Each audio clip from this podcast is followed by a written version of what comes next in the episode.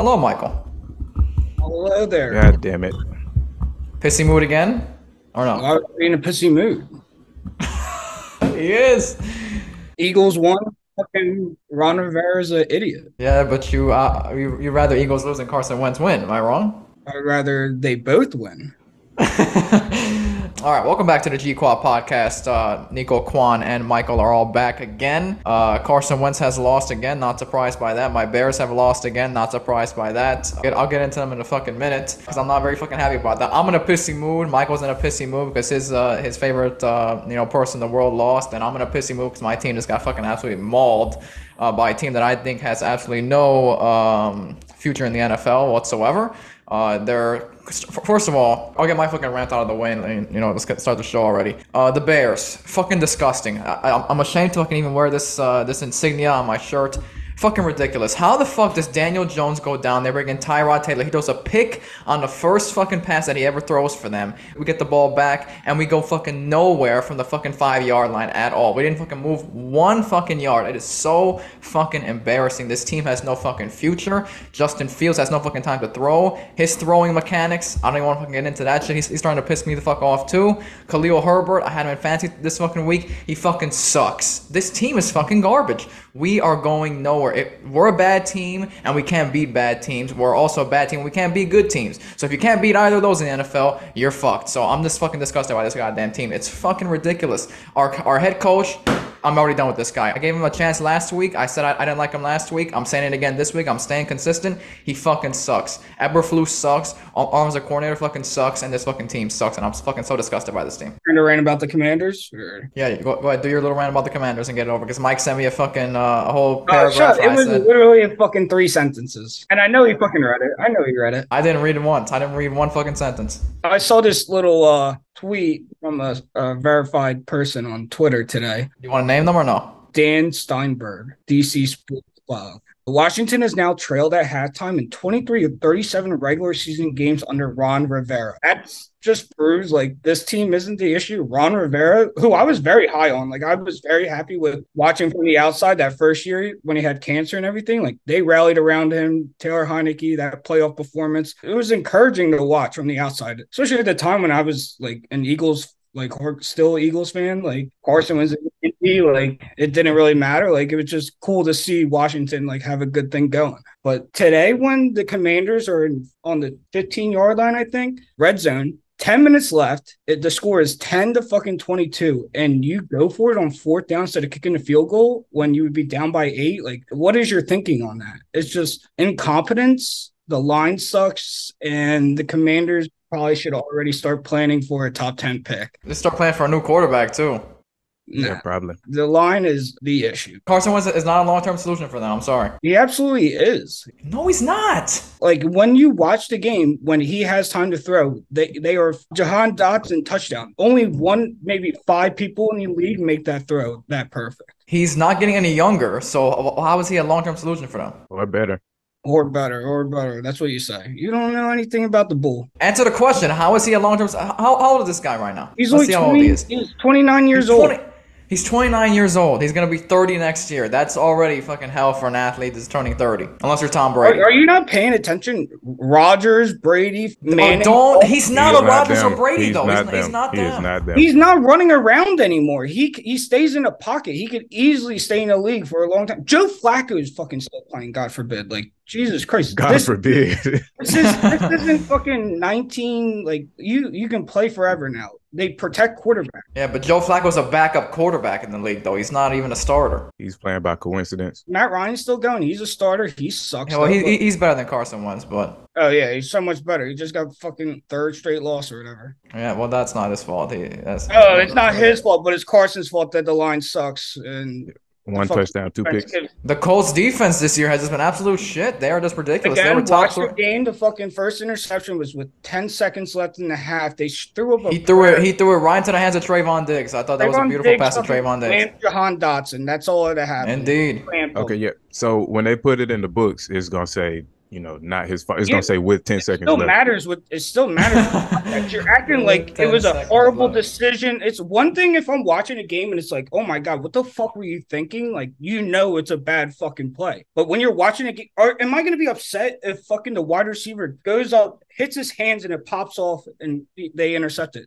Why would I be mad at the quarterback? They're one and three right now. Last week you said, "Don't worry, that that's things to work out." Are you worried now? Oh yeah, this defense gives up. If the defense can figure out how to not give up big plays, CeeDee Lamb and Michael Gallup were just open all day, and then when they weren't open, they were literally being interfered with. Gallup had 65 yards and just pure PI penalty on top of his fucking like first game. This is his first game back too, and he went off. Hey, just to let y'all know, Brett Favre, I still ain't forgot that shit, buddy. He set up a charity that was supposed to help like poor and sick kids, and he used that charity money to like give like a hundred grand to his uh to uh his college. Like, what the fuck's wrong with that guy? What a dick. Douche or no douche? I ain't letting it go. We talked about it enough, but We talked I, about I, it. just- We I still don't. I feel like it's still being like dismissed. Uh, Absolutely. Way too much.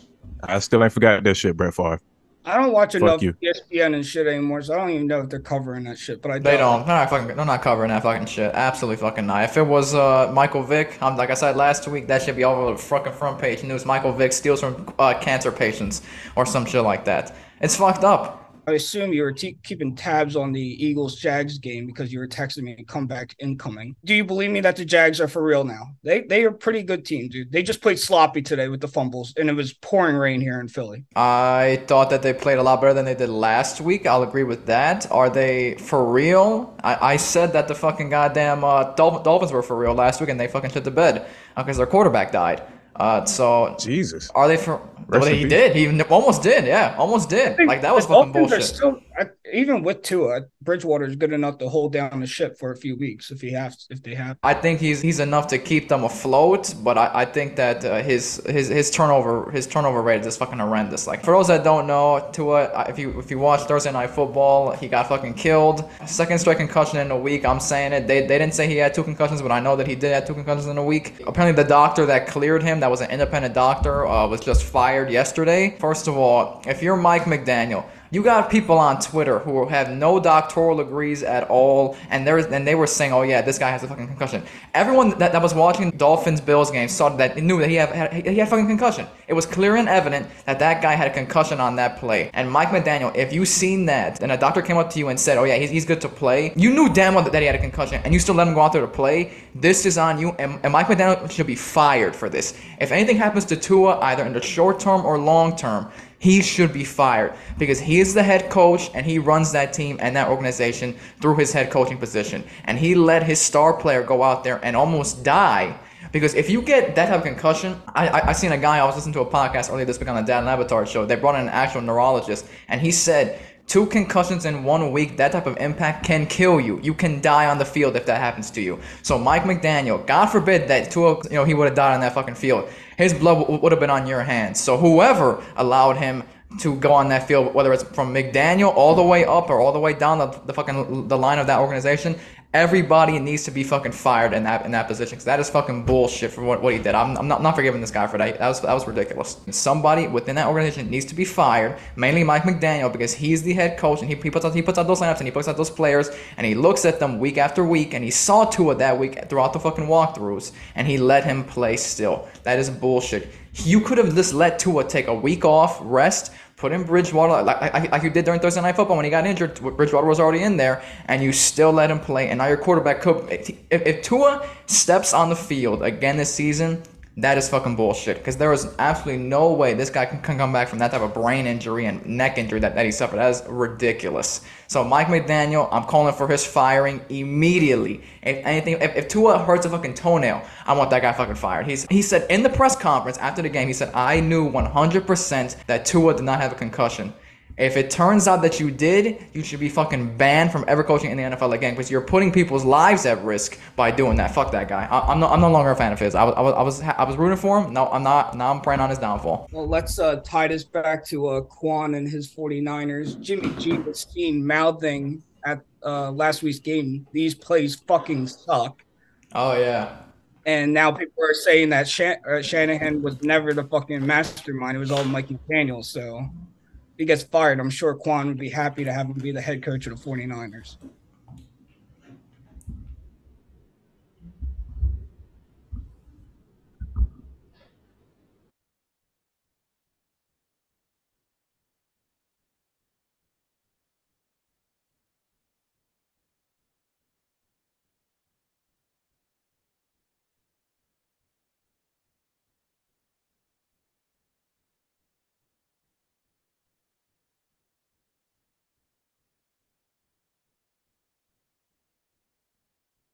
Is he frozen on your end too?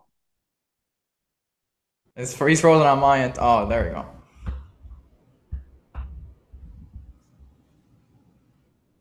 Yeah. Yeah.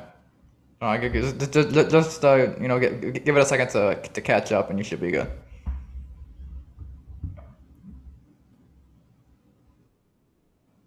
Oh no, no, you're you're good now. You're good now. You're good now. We can see you now. Oh yeah, you're good now. You're good now. Some it happens sometimes. Just give it a second to catch up. It's it's the Zoom, it's the internet combined. It's it's it's The all storm, dude. It's fucking Hurricane Ian. Fucking my shit's lagging too. Hurricane Ian's nowhere near you, Michael. What are you talking about, dude? We're literally witnessing the effects right now. I don't have time to be fucking talking about climate change and weather with Michael. He- he- Mike- Mike- Mike's not, Mike's, Mike's not a meteorologist, and neither am I. So You act like a storm on the East Coast doesn't just travel up, especially a hurricane like that. I'm not saying it's a hurricane. I'm saying the fucking affects the rain and everything. We're Oh. getting a storm. Power down. Awesome. shit. Carson Wentz got a hurricane tonight, so tough. Look at your goddamn fucking Bears. Embarrassing loss to the goddamn Giants. I know. I, I'm. What, you want me to do? Fucking sit here argue with you over that shit? I fucking agree with you. It's fucking disgusting.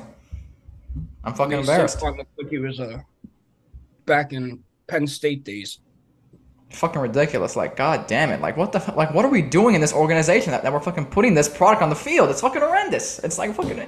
Oh my god. Like, what the fuck, man? It's every year, week in and week out. Like, this team started. Oh, the Giants started 0 and 3 last year, and, and we let them, we let them fucking beat our ass this fucking week. It's ridiculous. Like, come on, man. Their quarterback went out with an ankle injury, and they brought up their backup quarterback who got his fucking lung collapsed a fucking couple years ago. He throw he comes and throws an interception, and we do we, we put no points on the board from that point on to the end of the game. It's like fucking ridiculous. Whoever the fuck number twelve, I, let, me, let me find this guy's name really because I'm gonna call this fucking guy out. What a fucking idiot. Number twelve on the Bears, muff the fucking punt. Bears roster. Bears number twelve. Look at this piece of shit's fucking face. Ah, yes. Velus Jones Jr. Where, where, where'd Quan go? Quan left. He's coming. He's gonna come back. Velus Jones Jr. Go fuck yourself. You are an NFL player and you fucking muffed a goddamn punt, which cost the goddamn game. I don't ever want to see you in a Bears uniform ever again. You fucking bum. You were hurt the last couple weeks. You barely even fucking played. This is your first game back, and this is what you fucking do. Bull fucking shit. I cannot fucking stand this goddamn team. It is fucking ridiculous. Week in and week out, Justin Fields has no has nowhere to fucking throw to. The O line is fucking shit. Our head coach makes horrible fucking decisions week in and week out. Offensive coordinator is the most incompetent fuck I have ever seen in my life. Every time the Bears cannot run a fucking play action fucking play to save their fucking life. I see pee wee fucking football players that fucking run play action effective. Who would you rather be a, a fan of a franchise of?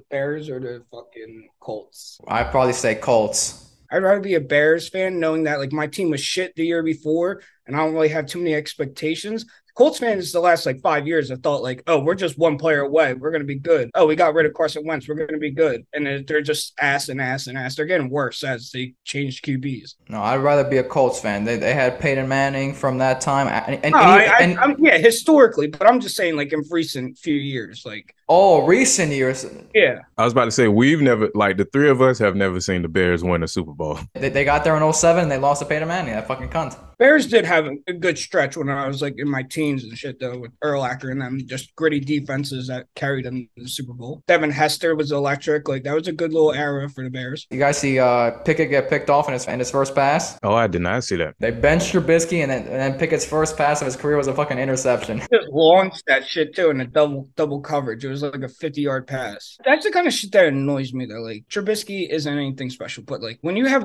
issues, when you have deeper You like Trubisky? I will defend Mitch Trubisky till I fucking die. I love that. I don't guy. mind Alright. Trubisky, Oh but I I know for a fact like the Steelers and many other teams like the Commanders, fucking who else has a, a young guy in the wings that people are calling for? Malik Willis and, and Yeah, Tennessee. Malik Willis with the Titans. When you have deeper issues going on, like what do you think putting in a rookie quarterback's going to do? Like if your line can't block, what do you think you're, they're going to do with another fucking Trubisky's at least mobile. Fucking Kenny Pickett is not a scrambler. Like oh, Andy no, no, no, no. Shorter, Small hands. Small hands. Uh, that brings us to our to our sponsor, SeatGeek.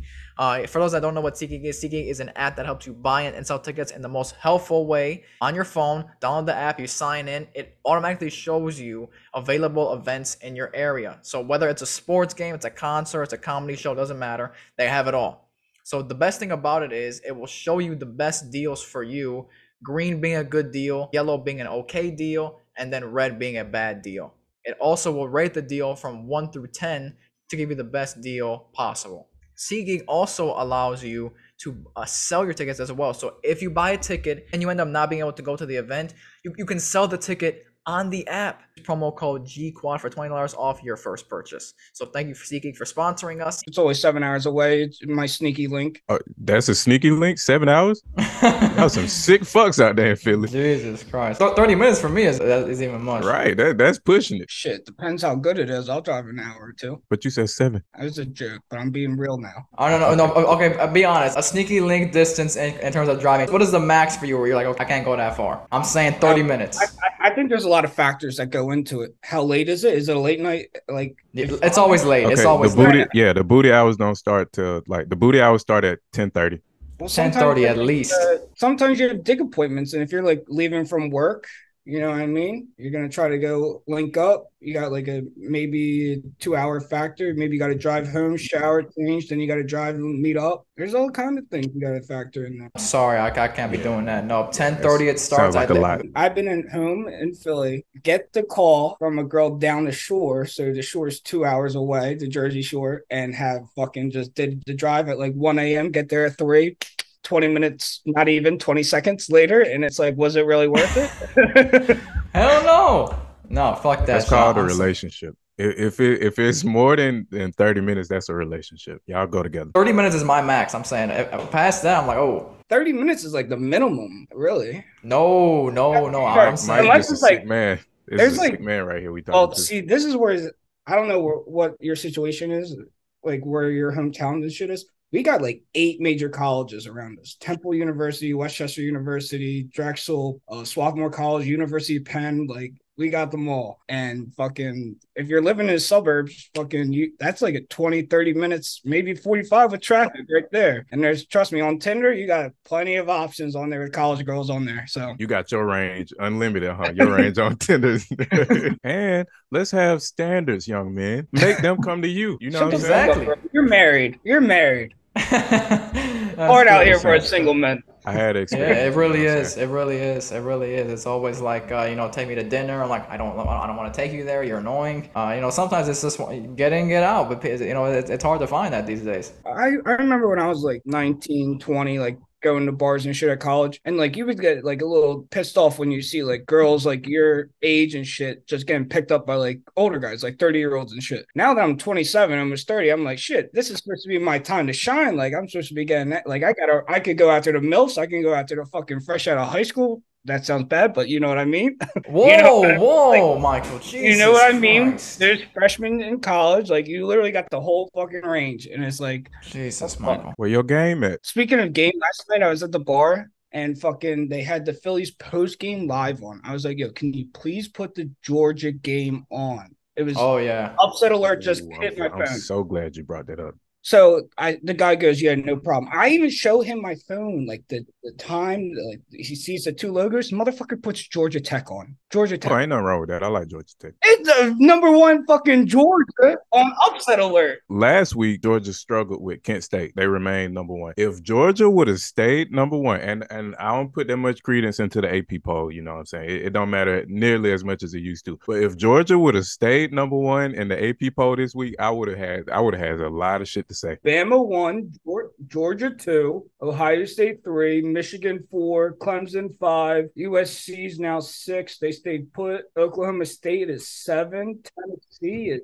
eight. Ole Miss moved up from fourteen to nine, and Penn State ten. Penn State and Notre Dame to me are like very very similar. How like I feel like if they rated if they're ranked at all, they're overrated. Well, Penn State's actually had like more like success. If Penn State had the Notre Dame mystique, they would have at least made the playoff that one year when they played USC in the bowl game. Remember that shootout with Juju Smith-Schuster and them? But at least Penn State's like rel like stays relevant and actually like wins like enough. Notre Dame's just fucking they're where they get ranked high and they fucking lose and then they just disappear again every year. Georgia going down to two, I think that's fair. First of all, that was a bullshit game last night. For they, I thought they were And gonna get last upset. week, they- And last week too, they struggled too. So I'm, I'm glad I'm glad that Bama finally got moved up to one, and Georgia got moved down to two. Because if, if they stayed at one, like Quan just said, that, would- that would have been fucking bullshit. That would have been clear bias from the AP poll. That would have been yeah, ridiculous. reading the articles, they they make it seem as if like, okay, it's not Georgia's fault. but it, it really is. They just had an off week one time, and then they had they come to Missouri, Missouri, and struggle mightily, and they just they they haven't been on their game the past two weeks. You know what I'm saying? But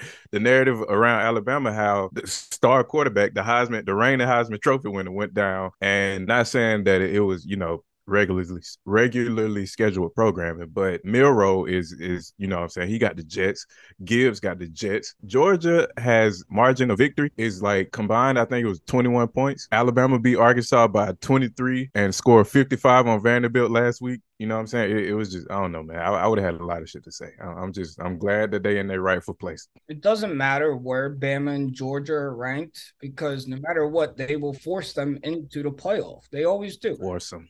And, and I this is what I I winning. stand when you play each other in SEC championship game. That is an extension to the playoff to me. That the SEC is that good. Why the fuck do I want to see that happen again in the playoff?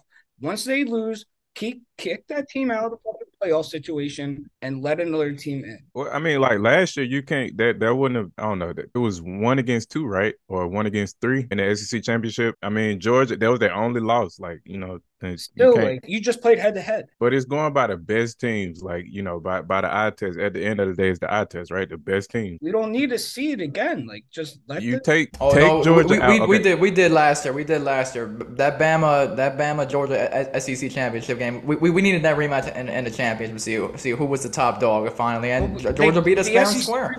Constantly, the I don't know about fair and square. Uh, you know, you you lose your top two receivers, and you know that, that's that's hard. That's hard. Right, but I- I'm saying the, the the way Bama's built, one guy goes down, it should be you know next guy up, cruise control the rest of the way, and obviously that, that didn't happen for us because we lost two big guys. I agree with that, and, and that definitely hurt us. Uh, but but but it, it should have been smooth sailing going forward, and Georgia just took advantage of us and they fucking beat our ass. But that's not And- and happening you know this what? year. I'm not here to make excuses for an 18 time national champion. You know what I'm saying? I'm not a fan of seeing the game happen, especially in that short kind of window. If they, if this happened, if they played each other in the regular season, five, and you got to see them pick their shit back up, don't lose again, that's one thing. But like we just saw it, and one week later, you or a month later, whatever they fucking do, I forget, you could see that game again. Like I don't need to see that. I want to see a different team get a crack at it. I would rather see a Cinderella upset. I do not want to see a blowout like Notre Dame, but I'd rather like I think the margin of talent is not that big. Like there could have it still would have been a good enough game. Well, the 12 team playoff is coming up. Don't don't you worry. You're Right. gonna see plenty I thought it blowouts. was only eight. 12. No, no, no, it's 12.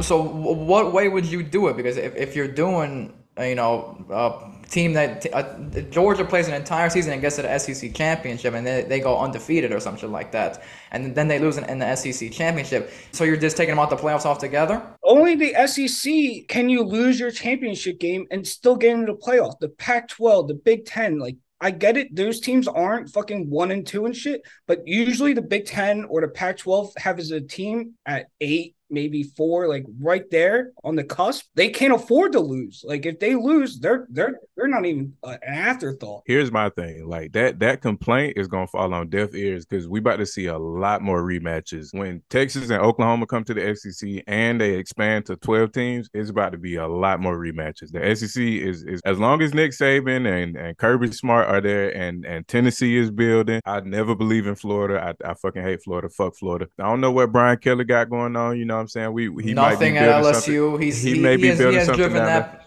but we about to see a lot more rematches. completely different scenario though when you have a you have four spots only four teams make it currently once it's 12 it's it's a playoff now like who cares about matchups it's literally the nfl like we, we don't complain when literally the nfc east always comes down to the last week of the season usually like i'm not going to be upset that the fucking eagles and cowboys play and then they might face each other in a wild card like shit it's a it's still a game. And it's honestly probably with a 12 team fucking playoff. Odds of you playing your, especially the SEC, when you have two ranked teams, highly ranked teams in the SEC championship game, facing each other in the first round aren't going to probably happen. One of them, they're going to be right top. Once you have a 12 team playoff, it's like March Madness. You're going to get your true, real champion at that point. Like you're wide people. Georgia, Alabama play in the SEC championship. Somebody go down, um, but they still end up in the national championship after the 12 game, uh, after the 12 team playoff. You so you, be it. I think okay that's with that? fair. Okay. I think that's fair. I think that's, That's fair. fair. I think that's Okay. fair. Especially when you have a, Oh, just- a way bigger, way bigger pool. It- It's I got you. deserving when it's four teams. All you got to win one game and then you're in the championship. But is it is it a point of them not deserving it or what? Like, so I, I don't understand that. I think he's saying because there's only four teams now, it's so limited. To have two teams from the SEC in there, it's already overcrowded with, with teams from the SEC. So you have to give other teams a chance. So if Georgia and, and Alabama play in the championship and Al- Alabama wins, they are the sole SEC team that should be in that playoff. There shouldn't be any other SEC teams in there because you, you need to make room for the other conference teams that may or may not have better records or may have won their conference in their championship game, as opposed to it being a 12 team one where if they if they do lose in that one, they could still play in there because they still had a shot because there's more teams. But I'm thinking he's saying because it's so limited now, there should be one sole candidate from each conference. As, as opposed to there being a whole stacked one, it could be four SEC teams if they're if they're that stacked, depending on you know how how competitive they are that year. Pretty much because the SEC championship game is pretty, I consider an extension of the playoff. It's basically six teams at the point. The SEC has a bias and they deserve it because they're top heavy and they have two amazing teams. The Big Ten always has one great team and then a couple good teams. The Pac 12 and Big Ten and all these other conferences, especially a smaller conference like the AAC, who might have a good enough team to compete in these fucking playoffs, they're just afterthoughts. If you like, they will not get the the whatever they give to Bama and Georgia because they're not Bama and Georgia. They, there's an SEC bias when it comes to the playoff, pretty much. Name value. And I, I think that you know what I'm saying me being from the south I, I have a, a huge southern bias you know what I'm saying? I, I just feel like everybody else got to step their shit up you know what I'm saying at the end of the day. I, once these these mergers and and you know conference shifts and all that shit happen I'm excited. I, I I can't wait to see you know what I'm saying what what happens these upsets and the potential. It's gonna be it's gonna probably be in the playoffs it's gonna probably be four SEC teams four Big Ten teams and then everybody else kind of feel bad for the uh, college athletes, like the commitment, and then you're gonna have a 12 team playoff at the end of like your winter break's gone pretty much. It, it already is gone with bowl season. You might be by the time the championship comes around, it's spring semester probably. When we prepare for bowl games, you get maybe a week, not even to go home and see your family and shit. stop caring about family simple It it, it all it all comes. It, well, that too. Like, can you even go home? Like, are you out of the state kid going to a different school, shit like that? Or do you even have the means to be able to get home if if you do have the chance? Like it is tough being a student athlete. Like, and then in bowl season, if you are a starter or a guy who gets in games, so college football D one level, if you're freshman redshirt and shit, you don't have to practice. You you do practice every week, but like bye weeks and shit, you're not really included in meetings and stuff. They only want the people that are playing there. Like you, you get off time and shit. But when it comes to the bowl time, like you're traveling, you depends on like where you're going for your bowl. You, you might leave the week before the bowl game and you go down to Florida and you prepare down there. Like you don't really get it's not off time, and you're still got to do like football players and all athletes pretty much, but mainly football and basketball. Schools year year round like. That's why they graduate so quick and they do grad Mhm. grad transfers, you're graduating in three and a half years if you're one of the like if you can keep up. I'm glad that Mike brought that up because he, he was a former college athlete. I, I think people forget that, uh, and that you know that's uh, we, we got good insight from him because he's he, he's experienced that. But but not everybody has those means. Because Mike Mike was down playing in Florida. Um, and it's not, it's not like okay, you know, Mike could just go drive, you know, 30 minutes and go back home to his family, like some people that may have lived in Florida at that time. I remember uh, my freshman year at Stetson, me and this kid Alex. I was from Philly and Alex was from Baltimore, and it was hard as fuck because we had practice like right before Thanksgiving and shit. Everybody went home and it was just me and him on this empty ass campus, like maybe five other people, and it was depressing as hell. Like parents and like family are texting you like Happy Thanksgiving, and I'm sitting in a dark ass room like tearing up, like what the fuck? Like I don't even like me that much, but you get depressed once it's like fuck. All right, yeah, it's lonely. It really is. If you were a Division One football player, you weren't good. You're not top tier. You aren't getting the big NIL deals. But how would you try to generate fucking buzz and shit? I would do like my hometown like local restaurants and shit, and try to have them like sponsor me and shit. Like I, I've thought about this like hard. Like how could I like smaller fucking like wing stop and shit? I'll try to get them to like give me fucking little sponsor deal or something? It would be gaming for me. It would be something with gaming. Like uh, I would just me being a, an athlete would, would generate enough like you know attention at least to get like at least a small sponsorship because there's a lot of shit in gaming. So yeah, there's plenty of like beginning startups that you can reach out to, and hopefully they they they would love to you know somebody to advertise for them. I think the main thing, especially nowadays, is social media. If you're a small, if you're an athlete right now, and let's say you're not a top you know a top tier athlete, uh, you know that's you know that's playing every week, you can still be big on social social media. There are players out there that, that are doing day in the lives, you know, behind the scenes stuff like that. You can have a big social media following and not even play at all and still be on the team. So as long as you have, you know, that name brand of hey, I go here to, you know, let's say I, I go to, uh, you know, I'm a fucking redshirt at, at Alabama. How about I do a TikTok? Hey, behind the scenes like of, of, of, what it's like to practice with Coach Saban, or you know, uh, have somebody comment, uh, you know, uh, you know, answering questions about you know what it's like. I think it's like a perfect example too. It's like female athletes aren't getting attention, but when you're smoke show like Livvy Dunne or the Cavinder twins at Miami, like they have hundreds of thousands of followers and they get these big time sponsors now. And and no matter what they do, it doesn't there's there might not be a professional sport for them to go to after, but like you have a fucking career now because you are now an influencer. Livvy Dunne, I have not seen her cheer once in my life. That's how big she is on social media. She She's a gymnast, bro, not a cheerleader. Oh, she's a gymnast? Yeah. oh, no wonder why I haven't seen her on the field. I was gonna say, I was like, why is she never on the field? Why do you think she's making TikToks at the LSU game in the stands? oh, I, I, was wondering that too. I was like, I was like, why, why is she not on the fucking field? Oh, I didn't know that. Whatever the fuck. Listen, I did I, always not... say to myself, the gymnasts, why are more gymnasts just cheerleaders? Like you fucking, you, you're probably better than a cheerleader. You can do crazy fucking stunts and shit. Thought she was a cheerleader. Livvy Dunne, sorry, I'm not. She probably won't watch this. I doubt she will, but uh, I, I'm not. I, what same with that. I have not seen her fucking uh, flip or twirl at all ever in my life.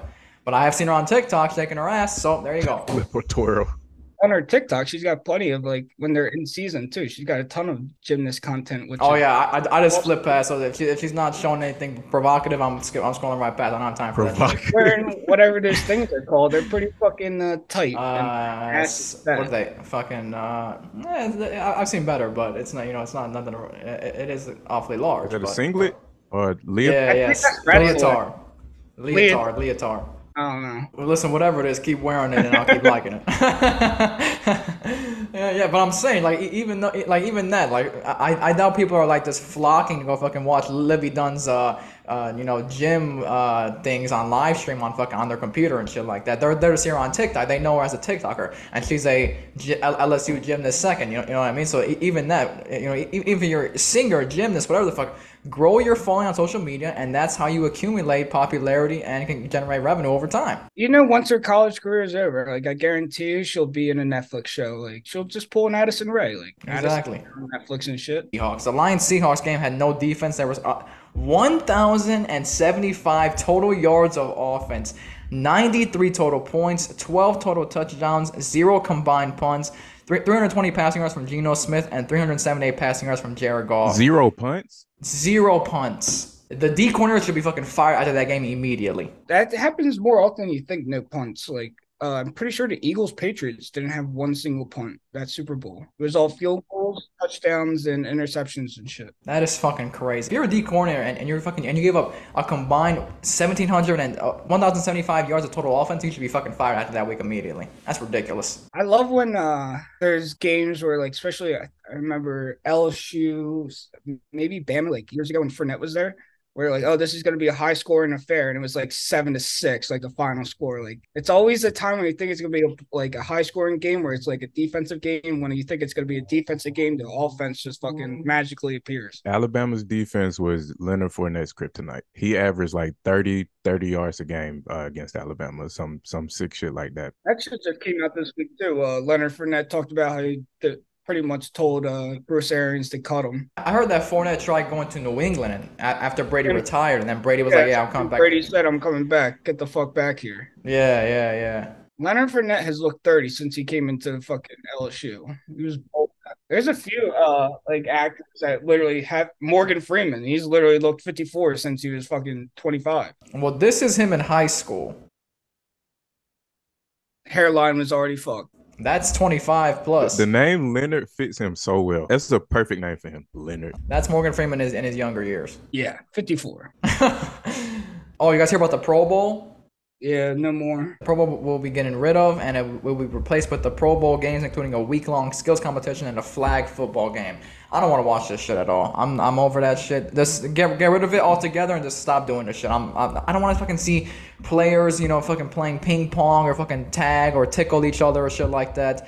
Get, get rid of the fucking Pro Bowl already. I don't, I don't want to see them playing flag football. Like, get the fuck out of here. I don't want to see that shit. Just end it and get rid of it already. Why is it that All Star festivities in football aren't cared about as much as like basketball or baseball? I'm, I'm not sure about soccer. Basketball has fell off heavy in the last like 10 years with their I got to quality of All Star Weekend. I'm disagreeing with that yeah, too. yeah. I, the, I, the I way that they like revamped it, like. the way that they revamped Oh, it, like it is like with the like the, picking the teams and all of that is like I, I like that a The lot. Games is all fun and games. The game itself, like still just- still exciting. No, Like, no, no, it- no, no, it Michael, no, Michael. I disagree with that too. the game isn't entertaining until the last five ten minutes. I can literally jerk my dick for an hour and a half and then turn the game on. Like that's when that's the only time I have to look watch it. They do it by quarters though, and so Yeah. it starts at zero each quarter. So you're seeing which Yeah. teams win which quarter, and then, then you go all the way up to the fourth quarter. and You say, okay, hey, let, let- you know, set score, and let's play total to that. points, yeah. The NFL is always so behind on these things, and I think it's because for the Pro Bowl,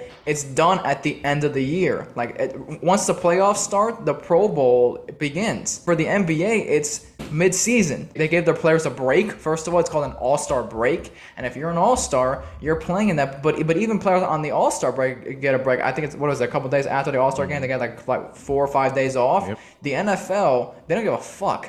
They, they're like, okay, go out there and play. Once once playoff starts, maybe two three weeks, boom, you're out there playing again in a fucking actual game. And players don't want to get. Obviously, it's a lot more physical in terms of uh, you know in terms of uh, the sport of football and basketball. But I think they don't give their players any breaks at all. It is 18 straight weeks with one week off. Like that is just ridiculous in terms of, of the amount of wear and tear their bodies are put are being put through. They don't have the proper amount of rest for their bodies to acclimate to you know to what they're doing on, a on a yearly basis as opposed to the NBA. They give their players a week off, two weeks off, uh, and then a, a couple extra days off uh, for the All Star break in the middle of the year. It's not at the end of the year like, like it is with the NFL. So I, I think that's the, the NFL's problem. If we stop stop at mid year, All Star game, a couple, couple of weeks off, and then boom, there you go. But I, I think it's because the, the NFL uh, is so short. They want it to be a boom, boom, boom, boom thing, like constantly. You know, 18 strokes of football, and you know that's their you know that's their marketing strategy.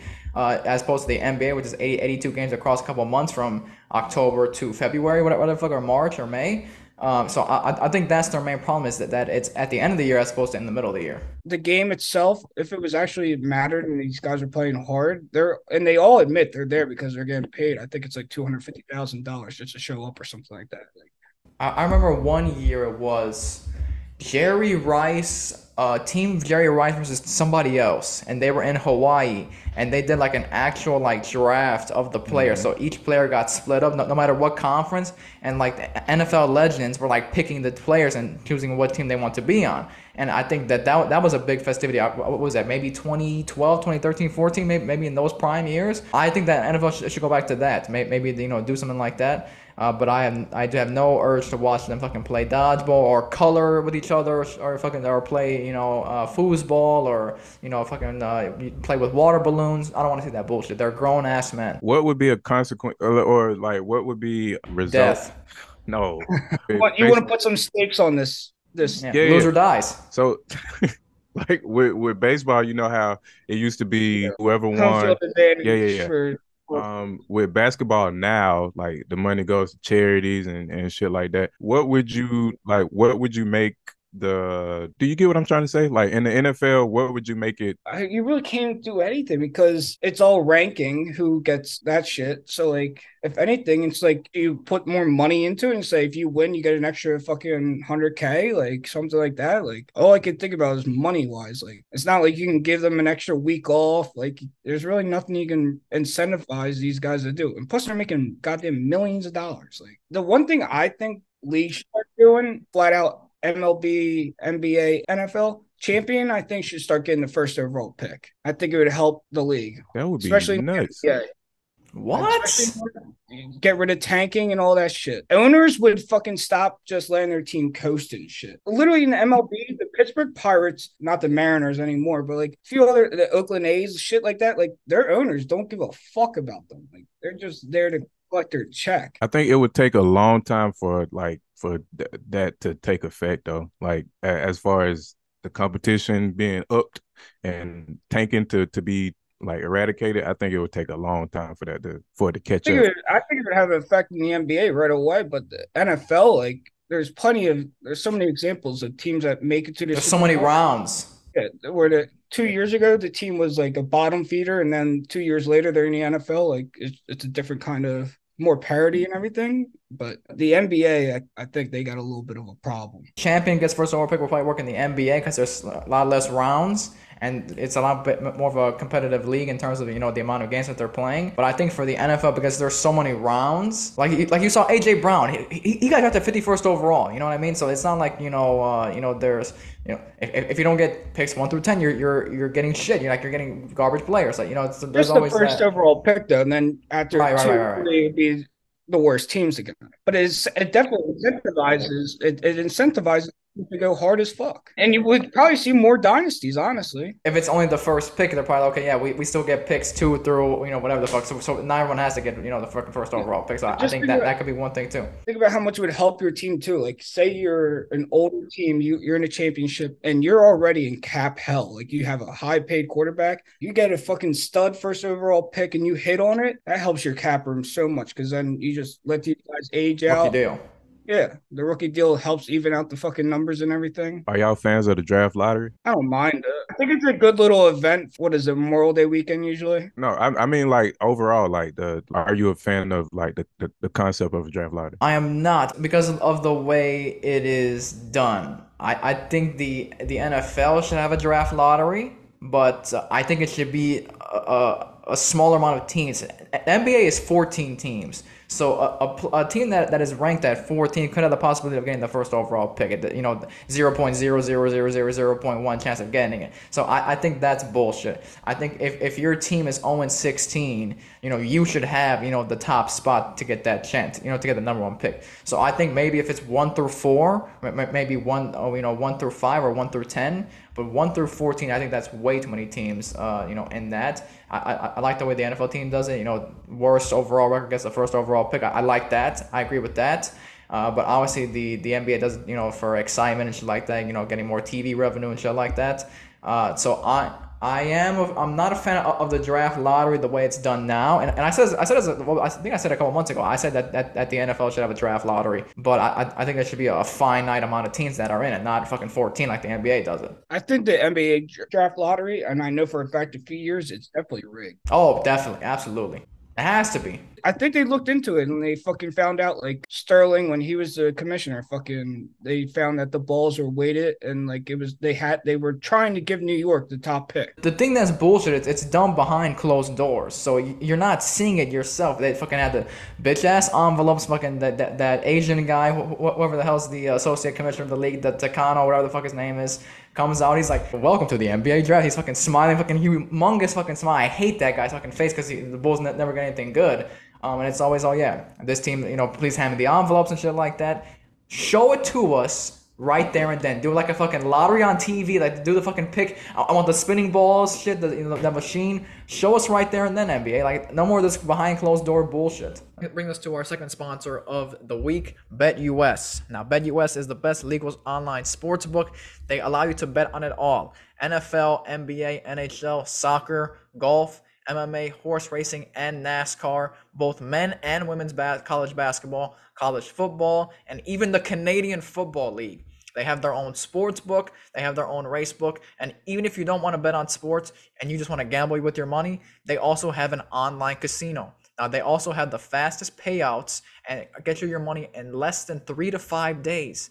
They have a fast and, and easy deposit and withdrawal process, 24 7 personalized services, live wagering on all major games, and to top it off, if you use promo code the G Quad, you can get 125% off on a sign up bonus when, when you click on the link in the description and sign up today at BetUS.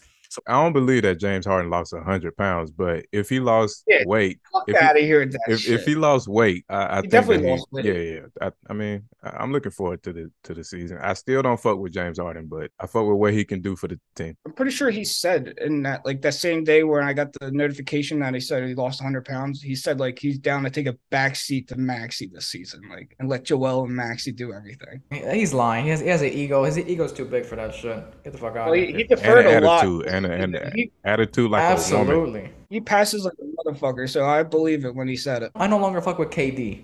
Fuck that guy. He Wow. is such an asshole. Oh my god, like he is constantly on his period every fucking day of the year. Like, what is wrong with this guy? His attitude is just horrible. And, like, and like, he, he thinks like he's just like some you know mightier than thou person. Like, like why do you act like this in public and, and with, with the media? Like, just you know, be polite and you know get over. It. I, I know that that, that, that, he, that he doesn't like the media.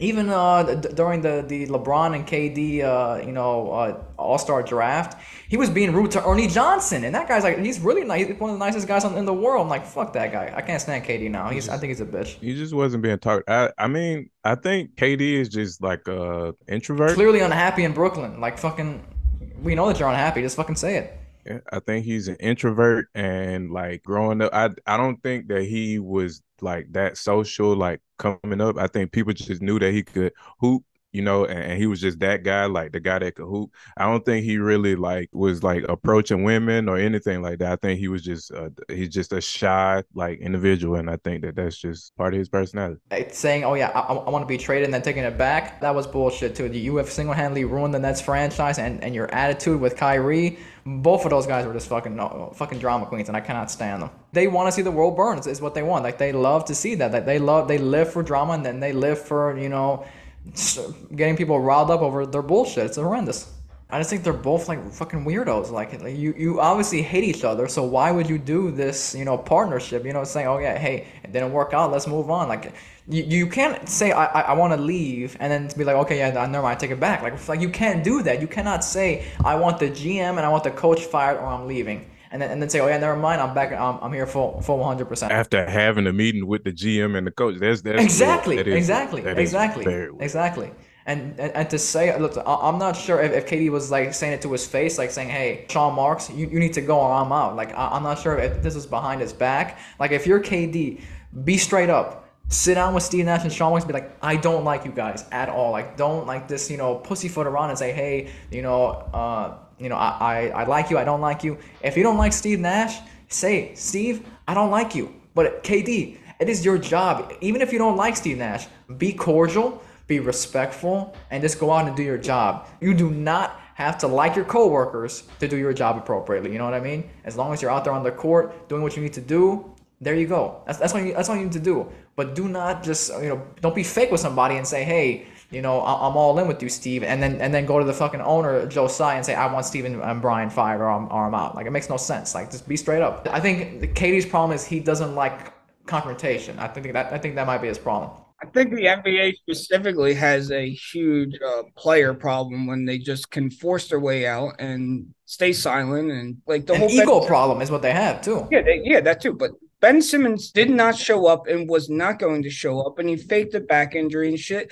And the Sixers withheld pay, and they easily could have not paid him. And Ben Simmons just got paid a few months ago. He took them to court and shit, and the Sixers just said, "Fuck it, we'll pay you." Like, no, like nowhere in life can we do that outside of fucking professional sports. Like, why the fuck can they do that? Like, and I, I I think the new CBA for the NBA is going to be like hectic for um for the players. I, I think it's going to be way more restrictive because they got away with a lot of shit uh this this past term, this past CBA term. I watched Ben Simmons' interview with JJ Redick. He is definitely a very likable guy. I think he's funny. I think he has a good sense of humor. I agree with Mike.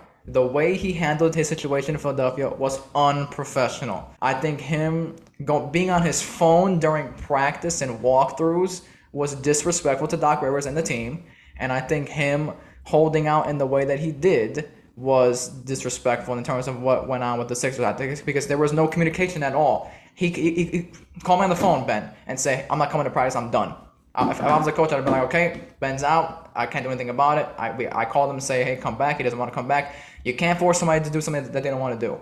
But I think that if you're a guy that says, "I don't want to be here," but then you show up and you're on your phone during practice and you're saying, oh yeah, I don't, I don't want to be here, and then, then you just get up and leave. What's the point of even showing up? Hold out the full time, move on, and say, hey, this partnership did not work out. I don't want to be here. Let's find a solution. And I think it was a whole clusterfuck between that, this, and that. And I think if you're Philadelphia, first of all, the way they also handled it too was uh, oh clusterfuck as well. Doc Rivers should, should just came out and said Ben's done. We're done with Ben. Ben's done with us. We are looking for a, a amicable solution in, in the meantime, but he's no longer part of the team at all.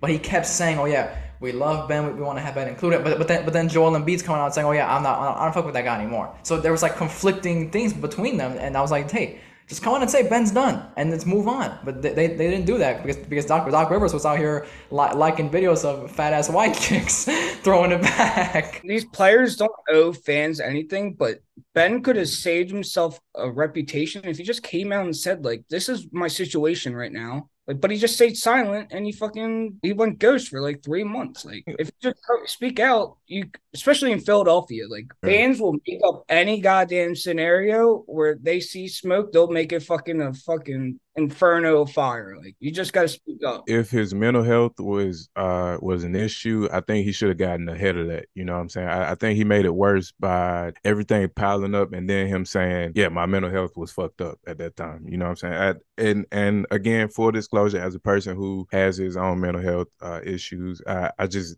I don't like how the narrative can can just be like can just be changed like that, and just by him saying, "Oh yeah, it, it, was my mental health." His mental health had nothing to do with him not taking that shot in in in the game. You know what I'm saying? Like at, at the end of like he I don't feel like he took enough and accountability. He to it in JJ Redick podcast. Yeah. He said he thought Thybulle had a better shot. Yeah, I, I just and he and he said he regretted not fuck. He said now looking back at it, I wish I just fucking cocked that shit. Yeah, I, I, so I don't know. I don't I don't feel like he took enough accountability, and I also feel like he is.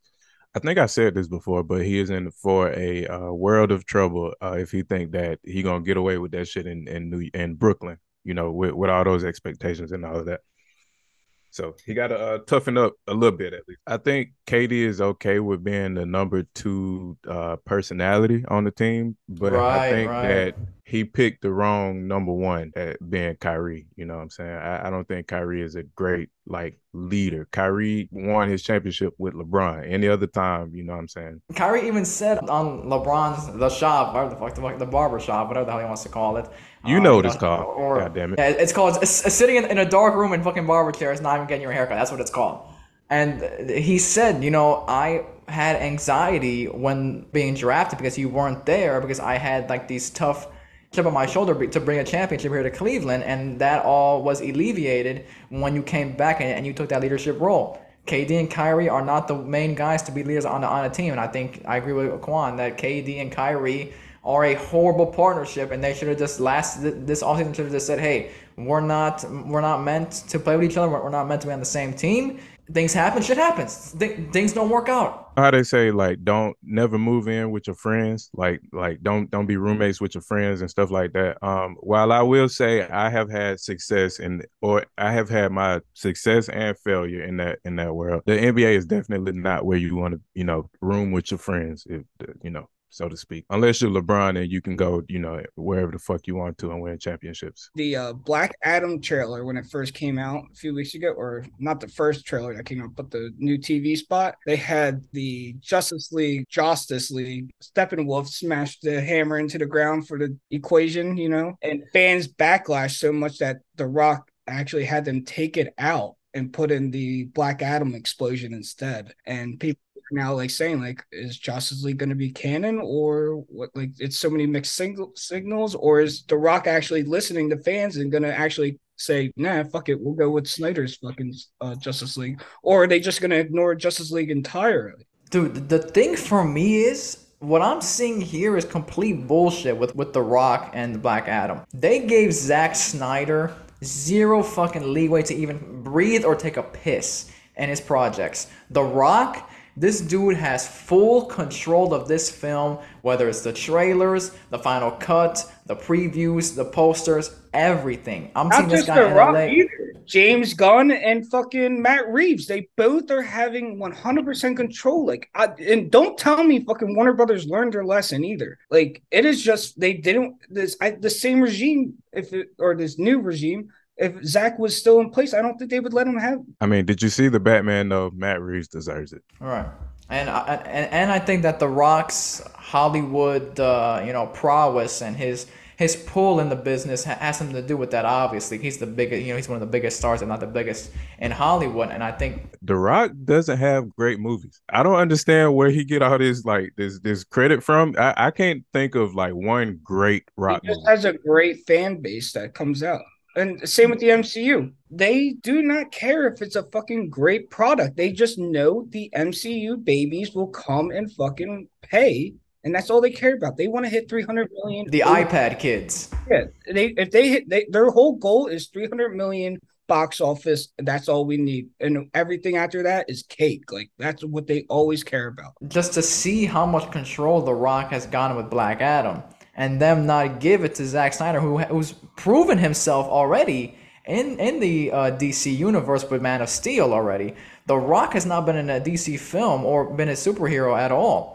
And I'm like, what the hell is going on here? And this is his first movie with DC, and the amount of power that, that, that they've given this man to, to for this film is just, I, it pissed me off because every time I, I see something like this, I think right right back to Zack Snyder and the way that, he, that he's been treated by DC. I think it's complete bullshit. Zack Snyder should be the Kevin Feige of DC. It's, and he and he literally pretty much was. He had the whole thing mapped out, and they and DC Warner Brothers itself released the fucking slate for the next like six or so years, like the movies that were gonna come out. And if they just stuck to that, like that that slate was awesome. And I still stand one hundred percent by this. I love how the MCU had individual solo movies and then fucking brought them together. I actually fuck with how Zack did it. Man of Steel solo movie. BVS, we introduce Batman and we get a glimpse of the other Justice League characters. That was good enough for me. Just seeing them. Side characters, that's good. Then you finally, after that, Zack was going to have a Batman solo movie, Wonder Woman solo movie. Like, why not just have a little team up right there, the second movie? That's not bad. Like, people are like, oh, we don't get to see them fleshed out. Like, no, they.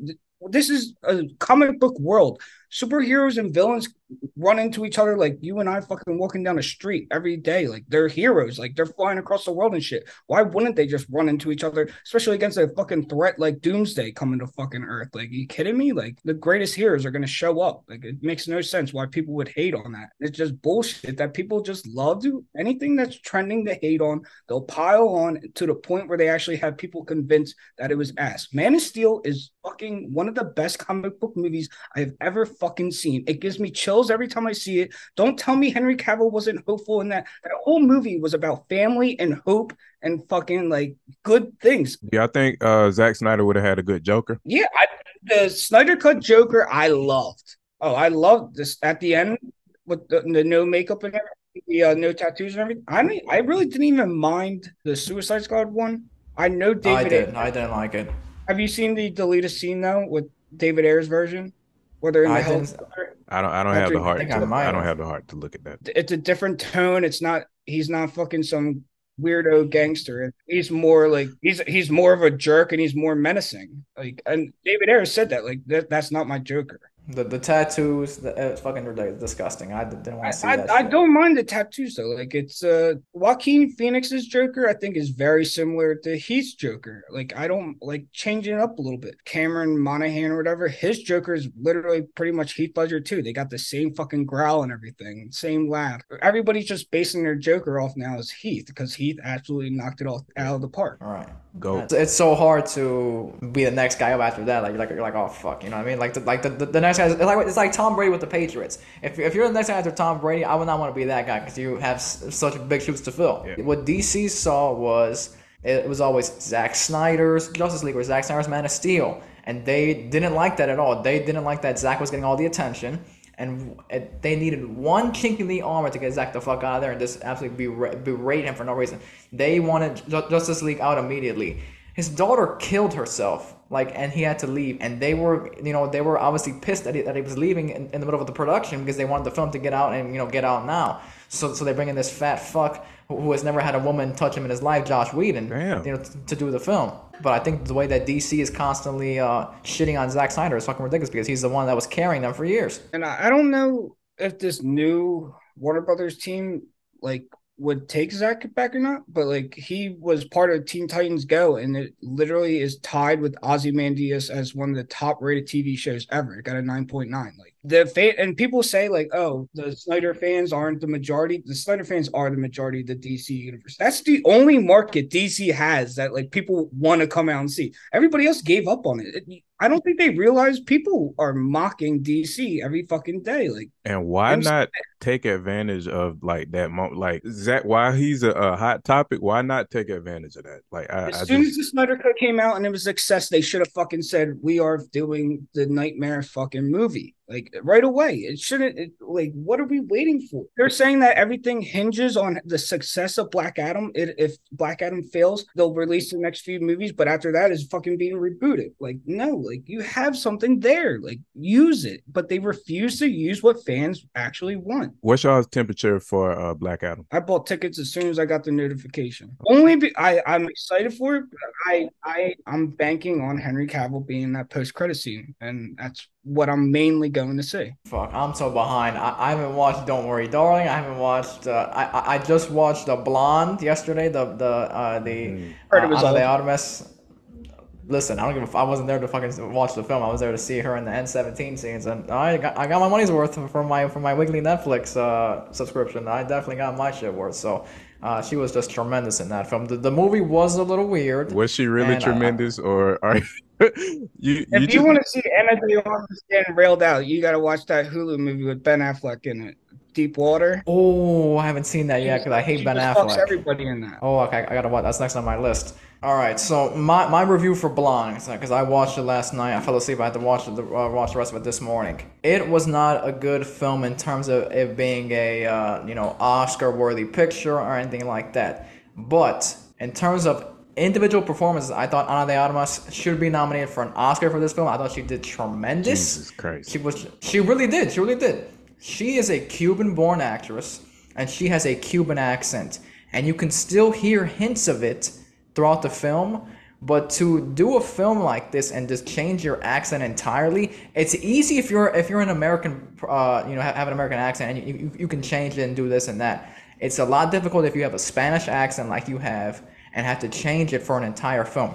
I thought her, her, her performance was just tremendous in the film. I thought she did a great job with it. I thought the film entirely was eh, but I thought her individual performance was just great. So I, I think she should be nominated for an Oscar for this film. I think she should win the Oscar for the film actually, because I thought she did that tremendous. I'm not saying that because she's good looking or anything like that. I'm saying I'm just looking at it from an acting standpoint. She did a great job with the character and with Marilyn Monroe, the portrayal of it. There are some scenes in there where she's just completely naked for like five minutes. Just fucking great. Just fucking great. Like her, uh, the the top, the bottom, everything was great. The thing that's weird is if if you don't know the history of Marilyn Monroe's life, you won't know what's going on. So they obviously, I'm guessing, they can't use people's real names in this film. Source material was from a it wasn't an autobiography. It was it, a book. It was not a biopic. It was it, lens. Yeah. It was based on a fictional portrayal of her life in, in a book that was released in 2001. But I'm guessing in order to get through the legal loopholes of getting the rights to people's names, they just gave them names based on their profession. So for those that don't know, Marilyn Monroe was married to Joe DiMaggio. For those that don't know who Joe DiMaggio is, he's fucking one, one of the greatest baseball players of all time, 51 straight hits, Yankees legend he they they don't say his name once in the film. He's in the movie. Somebody plays him, but his name is the ex-athlete in the in the in the credits, so they, they don't ever say his name. She married a pre, uh, a playwright named Arthur Miller. His name is just called the playwright in the film. Like they don't say his name at all. So if you don't know her life, go read up before you watch the film so you, so you can understand what's going on because they are not going to use real life names in it. So I think that's people's fault as well um, just to see because you know there was rumors of you know Joe DiMaggio being abusive to her and things like that. So if you don't know who Joe DiMaggio is, you're you're gonna be confused when you see her uh, move in with him in New York and you know have this big house and have this nice lifestyle. You're like, oh yeah, how's this guy affording this? It's because he's one of the greatest baseball players of all time. So you, you have to be aware of what happened in her life in order to understand it, and also be aware that some of the things in the film are not all uh, historically accurate in terms of you know deaths, dates, things like that. It's all over the place. So it's not, uh, and and there's minimal dialogue. There's rarely any dialogue in the film too, which I th- which I didn't like at all. So I, I think if, if you're watching it for dialogue, you're you're shit out of luck for that. But overall, I enjoyed it. It was very weird. It, it, it does make you uncomfortable. Obviously, there are some scenes with uh, you know sexual assault in them as well. So if you uh, that that triggers you as well, uh, I would advise against watching against that. Uh, just skipping over that part, not, not watching it at all. It, it is a very traumatic movie uh, in terms of what happened. So I enjoy I enjoyed her performance. I enjoyed the film. Uh, but it was an iffy film to watch, and I don't think it was the greatest film. Uh, I, I want to bring up what Mike was talking about with the DC rumors about Henry Cavill being in the post-credit scene. I seen this thing on Twitter. Uh, apparently, this is from a credible DC source. Uh, that these are these are the rumors of DC's appearances in terms of the Trinity appearing in, in upcoming films. Uh, we got Shazam 2 is supposed to have Wonder Woman in it.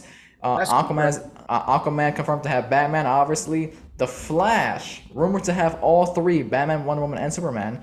But Black Adam, what Mike brought up, is supposedly supposed to have Henry Cavill Superman in it, and I'm excited to see that shit and see if he actually appears. Me too. And man. not even just like a fucking Peacemaker, Shadow Cavill, or Shazam Headless Cavill. They he has a speaking line supposedly saying, "Good thing I'm not from this planet." They're saying Wolverine confirmed to be in Deadpool three. I've heard two takes. Kevin Feige's tired of shit getting leaked, so he said, "Go ahead and announce it." I've also heard this is Ryan Go- Ryan Wow Reynolds and Hugh Jackman strong arming Feige into fucking doing it. They just announced it themselves. I thought he he didn't want to play Wolverine. Anymore. Yeah, yeah. I he, thought he, was, was, done too. I, I, that's I was surprised. I, I, love the way he left in Logan. I don't want to see him just come back for one one more appearance. I like the same thing with fucking John Krasinski as uh in the for the Fantastic Four and Multiverse of Madness, why the fuck are we seeing you one time and then you're, you're going to recast you? Like that's the whole point. They they're saying they're looking for a younger Wolverine and shit. Like Taron Egerton already talked about, like rumored for the job and everything. Like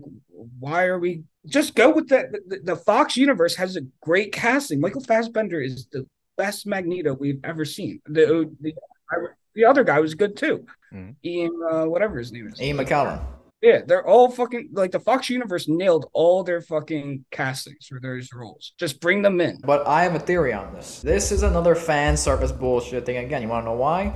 Because at uh, Comic Con at D23, they said we are not going to have another X Men movie for a very long time. They said they said we, they said they had no further plans for the X Men in terms of live action. So they're they're, they're thinking, how the fuck do we hold off these fans, these X Men fans until then? Let's give them their favorite X Men character, Hugh Jackman's Wolverine. Bring him in here for the Deadpool. Another fan service bullshit. I guarantee you that they're, they're, they're gonna do the, the the classic yellow costume with the cowl and everything That's like they, that. That's what I was they, gonna say. came out and said they confirmed he will be in the yellow Wolverine costume. I see as more fan service bullshit. Like we've been asking for this yellow costume for years now. And they For and they years. fucking teased us with it at the end of the fucking origin. Wolverine. It was. Yeah. and it was just and we never get it. And now all of a sudden we're getting it uh, after you, you announced that, that you're not having X Men movies for a very long time. Not not a coincidence that, that they're doing this. And as soon as fucking Hugh was announced for this, uh, Robert Downey Jr. said I might come back too. For Armored Wars. And how about that? Armor's Wa- Armor Wars fucking went from Disney Plus to fucking a movie now too. It's been full length film now, yeah. Because fans were upset about it and they wanted it to be a thing. It's another fan service bullshit thing. Horrendous. And fucking Blade is it's so bad. They're, they were Mahershala about to start Ali fucking principal photography and they scrapped. it. yeah. The the script was so bad, and they said the producer didn't even read the script yet. How the fuck are you gonna be almost start filming and shit when the producer didn't even read the script? Like people were saying, like like who who Director quit. like no wonder the quality of the MCU has gone down. Like people aren't even reading scripts. Like there's absolutely no fucking way some of these jokes in Thor: Love and Thunder should have been fucking even allowed in there. Like Taika Waititi, get that motherfucker the fuck out of here. He is not fucking funny. He's not He's funny. not. He's not a good fucking filmmaker. He's a doodle. In my opinion, though, he made the better two Thor movies. Well, the, the, the other people were saying Ragnarok was a hand-me-down script that he just altered. It wasn't fully his script. He's a fraud. he is. He's not fun. Like his humor is cringe. He's like fucking Russell Wilson of the MCU. And how can and this is how I kind of know he didn't write fucking uh Ragnarok Because in Ragnarok, Korg talks about his mom and dad, and then in fucking Love and Thunder, he says he's fucking got two dads. What the fuck is going on? Like, are you are you are you that dumb? You don't know what you wrote in the one movie ago? Are you like, how do you like the continuity is not there? He's a fucking fraud. It wasn't his script. That's why. And, the other thing too, I've seen deleted scenes of fucking Christian Bale carving off his tattoos, and he was disgusted how the gods didn't help him. What like they had so much potential. Why would you bring in Christian Bale to play the serious, menacing character? And you didn't cut him loose. Like you cut out everything that was. They serious. cut all of his scenes. They cut all of his scenes out. They said, "Why do you? Why is the MCU constantly bringing in these darker characters if you're not gonna go all the way out with them and just cut their scenes because they're too dark for for the audience for the for the iPad kids? Like it makes no fucking sense.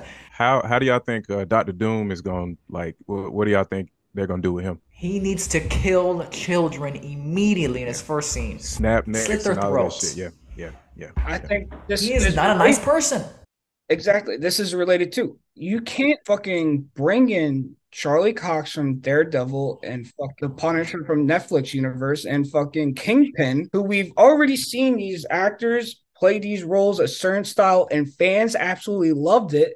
And then you bring them over and you fucking make Kingpin wearing a fucking floral ass fucking button down like he just came from the beach. And he gets his ass beat up by Echo. Like, get the fuck out of here. Like, stop it. Like, and Charlie Cox already fucking said this is not the same Daredevil. Oh, there's levity in my in Daredevil's comics. There's room for it. This and that. Like, no, bro, you played it perfect. You played it perfectly. Like, it's it, it's like the same as fucking DC just made fucking Batman, just fucking happy guy and hopping down the alley saying, Hey buddy, put that gun down. We don't need to do that. Peace and love, guys. We can do this another way. For characters like that, they have dark origin stories. Like Batman's family is gunned down in front of him. Daredevil has fucking acid thrown in his goddamn eyes. Like it's not a happy-go-lucky, you know, experience. It's, it's not like you know, even Spider-Man too. His uncle is killed in front of him, and that's how he, becomes Spider-Man. Like there are rarely any superheroes that are brought up or inspired to become heroes in their up in their upbringing in their origins. Like Superman's fucking entire planet was fucking uh, destroyed. It fucking exploded, and that's how he came to Earth. Like his parents are dead. Like his real parents are dead. You know, so it's not like you know they have like this. Uh, you know. Oh yeah, I was beat up as a kid, and you know I, I became the superhero out of nowhere. Like that's not how this works. You know what I mean? Uh, so I, I think it's a whole clusterfuck. But The- The first Thor movie was just so fucking boring to me, man. And Dark World was. Those are the only two times where I've fallen asleep uh, on MCU movies. The overall movies for those two weren't great, but I like the way Chris Hemsworth played Thor better in those two. If he was given a better I- I can script, respect that. shit, maybe we would have never seen this more lighthearted Thor. But like, I you can have both though. I don't understand why they can't give us both. Like, you don't need a joke every five seconds. It's just it ruins it. It literally ruins it. Like, it takes me out of the moment. You have this serious, crucial part of the movie, and like you have a fart. Oh, like what? Like, come on. Like, we're not fucking in fifth grade. But they're clearly targeting fifth graders. Like, the iPad kids. I thought the MCU did a great job with, you know, Thor lo- loses his eye, Endgame, Loki dies. I think I was like, okay, yeah, here we go. We're gonna get a dark, depressed, motivated Thor. Endgame, fat fuck, uh, you know, eating ice cream and fucking popsicles and playing Fortnite. Like, what are we doing here? That they completely ruined his character, and they had such a great way of going into that with what they had with from oh, what was it Ragnarok when- he had the short hair and shit like that, and then into Endgame. The first Thor, the first two Thor movies, I thought they did a, a okay job with it in terms of the storylines because they would. If, if we're just constantly seeing Thor and Loki, Thor and Loki, you know, them facing off, it's like Teen Titans with fucking Slade. Like the Teen Titans are always fucking facing Slade and they can never beat him. Like there are six of you guys. You fucking you can't beat this fucking one guy with a goddamn mask. Like beat his ass already and fucking move on. And and the fucking Teen Titans like uh like cartoon, it is Slade, Slade, Slade, Slade, Slade. They're like, oh yeah, he's really hard to defeat. Like beat his fucking ass already, kill this guy and move on. Like like fuck's sake. I think the MCU has a and like right after that too, like Endgame era, they nerfed their p- most powerful characters. You nerfed the Hulk, you nerfed fucking Thor. Like we literally just saw Thor almost kill Thanos, and you come out and say, "Oh, well, I think Wanda is about to kill him. Like she's the most powerful." Like no, you, you oh Captain you don't Marvel, they nerfed her too. They Captain Marvel, throw Yes, her in there. You you don't need to nerf any of these characters. You have villains that are strong enough that you can let these characters reach their full potential potential and still have a threat come in that like Galactus and fucking Silver Mhm. Surfer. These guys can fuck you up no matter how strong the Hulk and Thor are. Like, why are we nerfing? There's no need to nerf.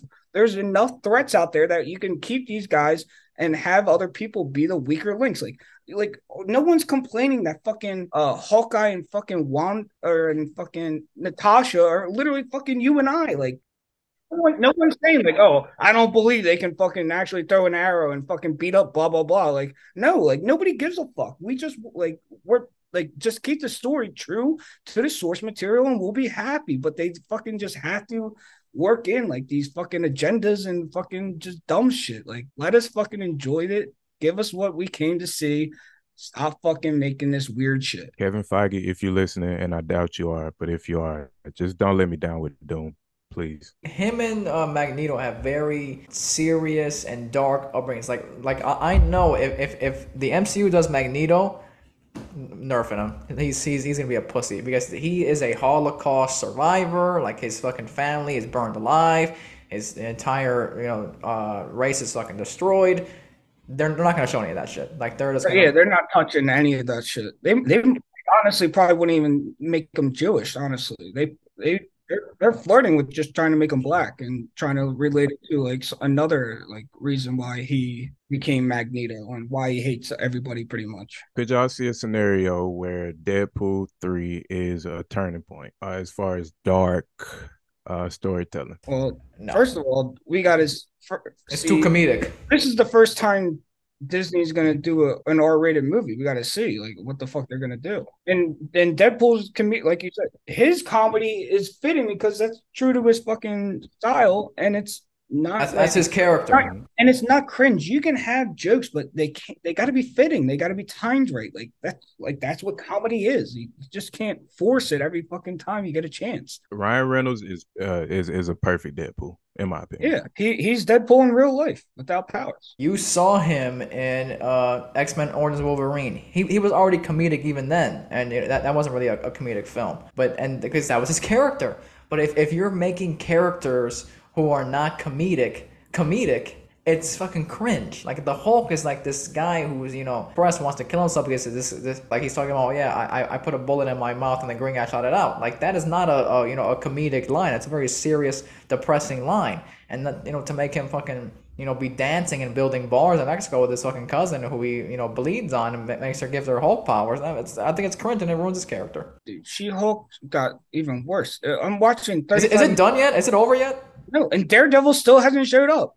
I, I haven't watched it. three more weeks left. Fucking people like literally. There's not the plot's not advancing at all. She's literally fucking going to a. She went to a fucking ranch and did fucking yoga and like fucking namaste. Went to a wedding or some shit. abomination. The wedding That was, was two the week weeks ago. yeah, the week before. Oh, sorry, I haven't watched it. I'm done. I'm sorry. I, I can't do it anymore. It has to be done. I, I, I gave it a chance. I'm sorry. Like I, I'm done with it already. It makes me sick. You touched on it earlier about how we won't have an X Men movie. They're gonna sprinkle it in, just like they're trying to sprinkle in the Fantastic Four and shit. Just like in Miss Marvel, they brought up mutants. The guy that was talking to whatever fucking name is Kamal Khan says like, "Oh, I'm a mutant. I have this X gene." Like that's they they pretty much like that's how they introduced the mutants pretty much. And then Multiverse of Madness, we got to see some like Professor X, we saw. Yeah. We're just gonna get sprinkles like that until 2030 whatever then we'll finally get a You know, I, I'm glad Mike brought up Pro- Pro- Professor X. You brought back Professor X from the last one. Yeah, yeah, yeah, yeah. So why can't you just bring back the old people from the from the Fox era?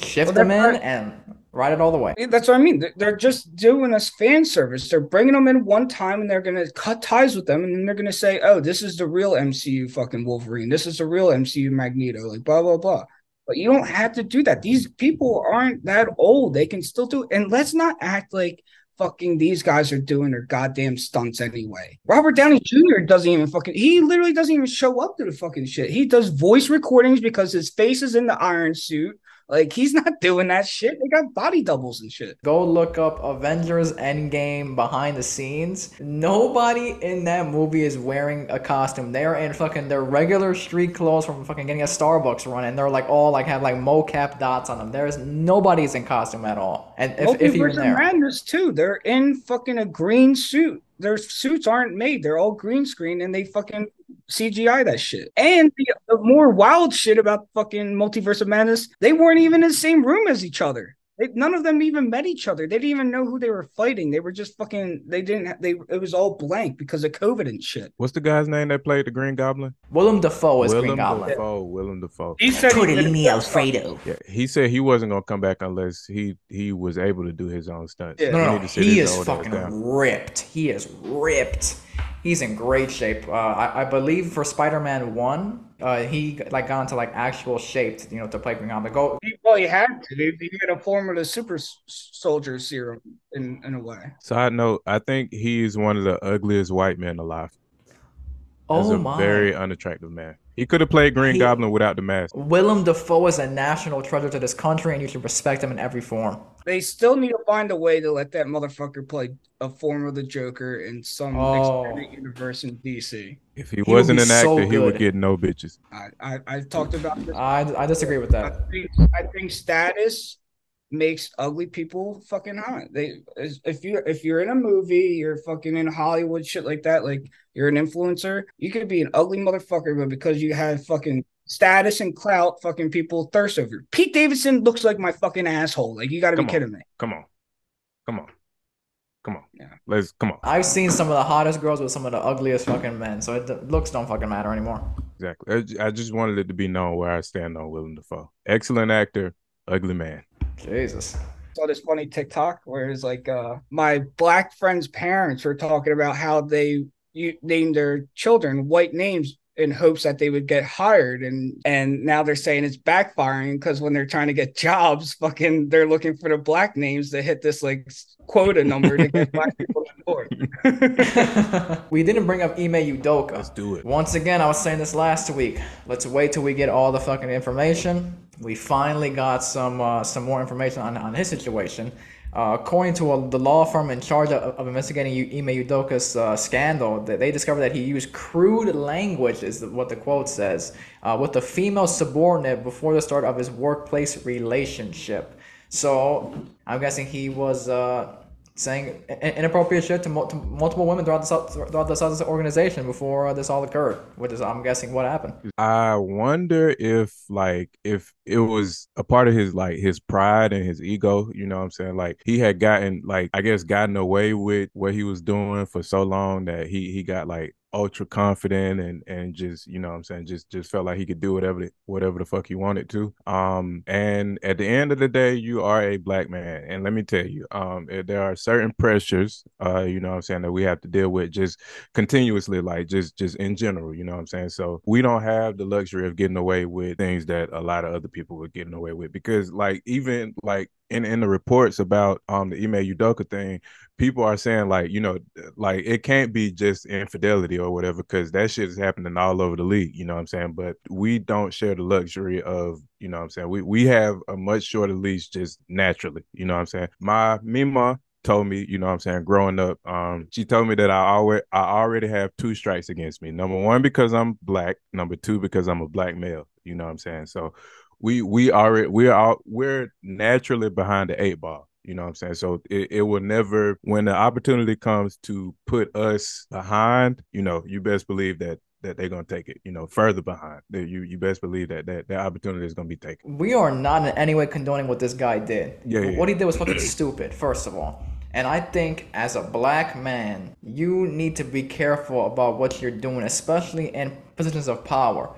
He failed to realize that he was a black man. He's one of the few black head coaches in the league in a predominantly white city which has you know has racial undertone. So you are a black man who was the head coach of the boston celtics. He should have took that with the utmost seriousness and understood that he is under that light and that microscope of being hey my time here needs to be serious and needs to be taken seriously in order for me to be taken seriously as a coach in this city and in this league. I, th- I think that kind of goes back to the ego thing. Like, you know what I'm saying? Like where where you have all these responsibilities of being a black man in in this position in a, a, historically racist city and you know those kind of things at the same time you know what i'm saying like you could say the exact same sentence and it, it'll mean something different like you could say hey I have a lot of responsibility here. I'm a black man in a historically racist city, and you know, like like what what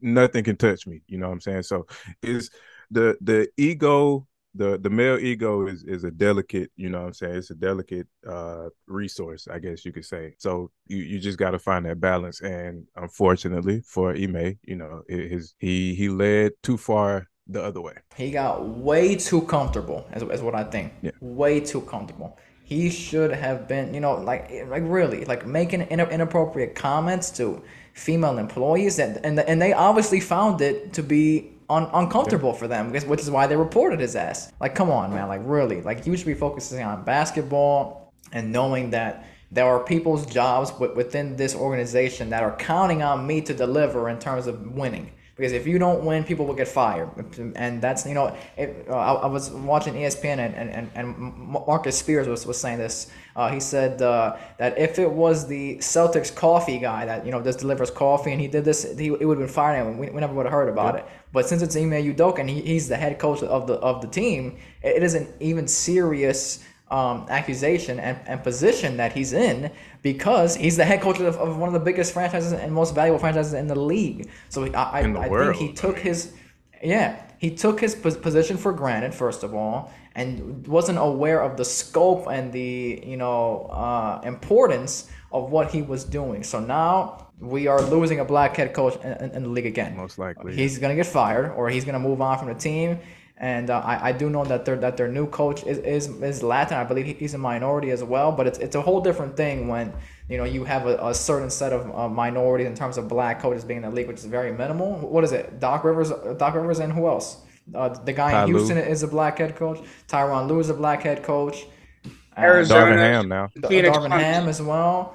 Phoenix as well with Monty Williams. There's it's a very short. That's five or six guys like in, in a thirty uh, team league. Like it's a very short and and, and, and I'm sure if, if we if we did you know like Latins and all and all those other you know minorities in general, I'm sure it'd be a much larger list. But he's done. Like he like he, he's off that list now, and I think that's gonna hurt him in the long run. The black community, we we got him on the trade block. You know what I'm saying? We we looking we looking for you know a, a valuable candidate. You know, he's trying to get Jack Harlow. Absolutely not. Absolutely not. I'm good on Jack. I love that uh, Chappelle race draft episode. Oh, that's yeah, one yeah. of the funniest videos I've ever seen in my life. Let's do it right now. I I, I would trade uh, a Latin person. Let's see, what Latin person would I trade away who I don't like? Let's see, what Latins do I can I not fucking stand? Uh, Marco Rubio. Uh, I would trade Marco Rubio and Ted Cruz for Derek Jeter. That's who I cannot fucking stand. That piece of shit. I trade Ime and and I hate to put them in the same sentence, but Ime Udoka and Jason Whitlock. yeah, Ime Udoka and Jason Whitlock. I'm so sorry for putting them together. Uh, but if we can trade, you know, across our races, we'll take Bad Bunny. I probably should have said a woman. Oof. Well, I don't know why I picked Derek Jeter. I just love that guy so much. Oh, uh, okay. I forgot about women. Oh, I'm, I'm sorry. I, I would like to uh, retract my trade. Um, I would trade Jason Whitlock, Ime Udoka for Rachel Nichols. Rachel Nichols. Wait, did Quan say Bad Bunny or Bad Baby? don't insult me, man. Come on. Oh, I, I didn't. I didn't want to lose Danielle. Yeah. Danielle. Y'all on the first name basis. Me and them titties on first name basis. Oh Jesus, Michael. Come on, man. Have some fucking self respect. She, she's actually capitalized on her 15 minutes of fame and turned it into uh, two hours of fame. She's actually doing good things. I'll maybe say for Quan, Brett Favre, but uh, oh, wow. You wouldn't get Oh, yeah, great candidate. Yeah, I'd, I'd trade him away if I was a white rice. He got to go. Uh, we can trade him and we'll um we'll buy him out and release. Yeah, wave him, wave him. It's hard, to, hard to pick, man. All I know who I want is Katt Williams. I want him on my team. I would love to Oh, great pick. on Team White. Uh, my last trade request, my last trade, uh, Candace Owens for Larry David. Oh, great. Baldwin a few weeks ago when we were talking about the gun situation, he just got confirmed. Uh, Didn't he get just get charged? I seen that. He did get charged. I, I, that's told you, I told you he did. He there was way more to it. The armor even said like he knew there was bullets in there or something. Wow, That this thing with him is just so crazy. Like I can I can only imagine. Uh, Roger Maris Jr. said that if Aaron Judge hits hits 62 home runs, he should be celebrated as the single season home run champ. Uh, he asked. Uh, he was also asked if he considers Barry Bonds and Mark McGwire's uh, records illegitimate, uh, and he said, "I do. I think most people do." Roger Maris, listen, all three of us here, I said it last week. We think that those records are good enough to be to uh, to be withheld. So go fuck yourself. I, I don't have social media as y'all know, but um once I was informed about you know the the activity going on with uh with with my my take, which I in, the, moment I knew was a brilliant take about the Viagra and, and how it doesn't make I, I knew I knew what I was doing. You know what I'm And saying? people love that in the comments. Sometimes, yeah. Sometimes you just, you know, it- it's just one of those moments where you just keep feeding me the rock. But anyway, um, when uh, like people were kind of proving my point, like as far as Viagra doesn't make you great at sex, it it may help. It makes your dick hard. That is that is you know a valuable part of of sex. You know, you you you need an er- erection, but it doesn't necessarily. It, it that's not all the components that that you know that you need for great sex. You know, uh, subjectively. Um, you have to make contact with the ball. You know what I'm saying? You you at the end of the day, you have to make contact with the ball. It, it the steroids is not gonna help his vision, his timing, or like in, in my opinion. You know what I'm saying? Um, Fact. It doesn't help your vision or timing. Like at the end of the day, it takes talent to do what he did, and to do it that many times. You know what I'm saying? I, I just I don't understand how that's something that could be taken away from somebody. If if we if we talking about taking shit away, you know, uh, take Brett Favre out of the Hall of Fame for that for that uh for that fuck shit he did. You know what I'm Right. saying? If if like if if we can like if we can level, because if the home run king was Mark McGwire, I think the narrative would be a little different. Absolutely. I'm not for taking any awards away or anything. Like who the fuck? This is a sport. You you played well in the sport, dude. I could care the fuck less what happens in the outside world of that. What you do in the outside world, we will judge you for that. But in that sport you dominated in, you deserve those accolades. Like it does not matter. In the home run thing, there's like there's only a few examples of where his strength truly showed. His broken bat home run, like that shouldn't really happen. Like right. there's, but like you're still squaring the ball up and hitting a home run. And there were guys corking their bats way before fucking Bonds and McGwire and Sosa were doing all that shit. Like, come- they, those three guys right there saved baseball. So they, every time Sosa, McGwire, and Bonds step foot on a baseball field, people should be kissing their feet. I was telling Kwan this. Roger Maris is a white guy from Minnesota. Barry Bonds is a black guy from California. There is uh, there's a clear bias here, and if Barry Bonds was a fucking white guy from Wisconsin, nobody would give a fuck about this. Okay, it's clear and evident that the top three guys, Sosa, McGwire, and Bonds, one's a white guy, two are minorities.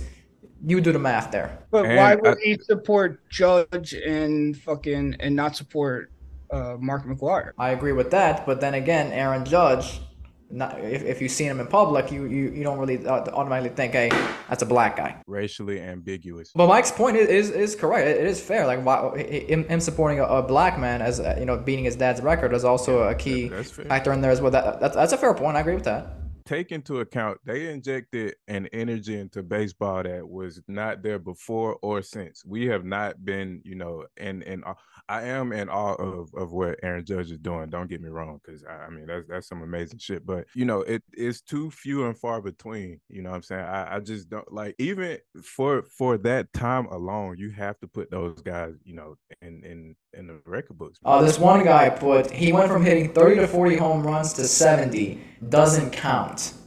I want to point out, It was one time. He Like, hit it one time. not He hit like 70 he average hit one 70 for the time. rest of his career. Yes, and, and Dudes people do that often. Like guys go fucking 50, like 50, 60 home runs, and then you go right back down to 30. Like Aaron Judge had 39 home runs last year. He has he's at 61 this year. Like it's not a you know it's not a crazy thing. And Roger Maris, He hit 61, uh, and then after that, it was like 31 to 29 home runs per year for him. Like it wasn't Roger that. Maris is not in the Hall of Fame. He's not even the Hall of exactly, exactly. That's, which is what I'm saying. Barry Bonds, his his highest home run after uh, 73 was 46. Like that was you know 46, 46, 46. People don't understand how big a 50 home run season is. Like that is rare to get. Like 35 to 40 to 45. That is that, that is above average right there. So it's not like fucking Barry Bonds was some bum. Like he was this you know oh, only th- only hit 30 to 40 home runs per year. Like come on, like get the fuck out of here. That makes no fucking And sense. whoever whoever uh, brought that up furthered my point because like It was a white guy. Yeah, if if it was the steroids, then you know he would like it, it, it would have continued. You know what I'm saying? I, I don't I don't see how you I don't know. It's it's so simple to me, but I don't. It's, it's a complicated issue for a lot of people. I also have a hot take here that I want to give. I believe uh, that Jalen Hurts is the rightful MVP of this league, and he will win it this year. So, Jalen, congrats on winning your MVP, buddy. Love you so much. I think Josh Allen will win it. You're wrong. I'm in disbelief. Yeah, I'm, I'm in disbelief that he said. Why? I, I, hey, roll tide. Don't get me wrong, but Exactly. not, not MVP, brother. Not MVP. On uh, today's game too, he was not sharp, and I'm not How? hating, dude. He was not sharp. Dude, he literally brought them back from 14 down. Why was he not sharp? Let's not act like it. Like 14 points is nothing with that offense. Okay. And their defense had many. They gave the offense many chances. We're talking about Indeed. Indeed. They, four fumble reto- recoveries. Uh, I think an interception. Like they were on it. they picked off uh, him in the third, picked off uh, Trevor Lawrence in the third quarter. Jalen Hurts also had an interception. He also missed a few passes. One interception, but he brought them down for 14 down and let them score 29 points. Just saying. Jalen, the first three weeks, Jalen Hurts right there at the MVP race. He's still right there. It, it was just No, not. no, no, no, he's not right there. He's up there. He, he is the he is the top Yeah. guy. You're, you're, you're just the hater. That's why. I, I think right now, right now, it is Lamar Jackson, Josh Allen, and Jalen Hurts. What? Yeah. Lamar Jackson has more touchdowns than like Than 18 teams. teams. Like, yeah, You're fucking. Lamar that- Jackson is playing out of his mind right now. out of his motherfucking mind. And Josh Allen is a cheat code. Like he is, he's the, a powerful Lamar Jackson with a better arm. I'm looking at Lamar's team uh, and, and his his team's play. and Jalen Hurts has been better than him so far. Okay, Lamar is, and uh, hey, again, roll tide. DeVonta Smith. And, and I'm not just saying that because Jalen Hurts went to Alabama. I'm saying that because I'm a, I'm a, you know I'm I'm watching I'm watching with my two eyes. Lamar is doing a lot more with a lot less. This Eagles team is. I, I keep trying to say this. This Eagles team is absolutely loaded. Gardner Minshew could step in right now, and they would probably still maybe finish the year with five losses. What? Yeah, Gar- this team was- is loaded. They can run the ball down anybody's throat. AJ Brown and DeVonta Smith literally showed you last week. They will make up for your throws and catch anything. You're just a Jalen hater, Michael. That's why know. you keep Um, saying this. He- Gardner Minshew makes the Jalen Guard, dude, I've seen Gardner step in for Jalen last year. He literally th- went 85% against the Jets. Like he, Oh, oh, the same my, my grandmother can go 85% against the Jets.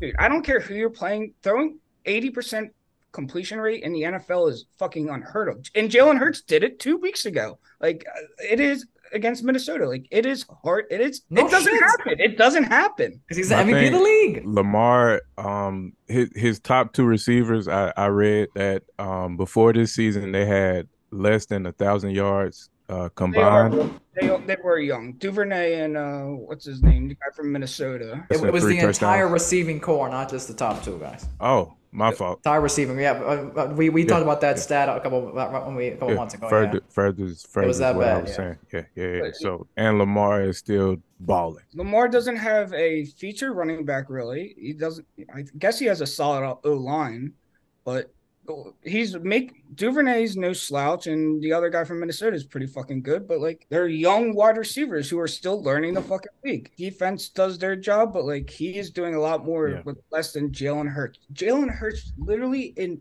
they they built this Eagles team. With all that cap room, they went out free agency. They made trades. Like this team is absolutely loaded. In the offensive DeVonta Smith won the Heisman. good. Yeah. And AJ Brown literally is 24 years old and he's been in the league for like four years already. And he's a fucking he is a true number one wide receiver. He is TO reincarnated. Okay, that's a bit much.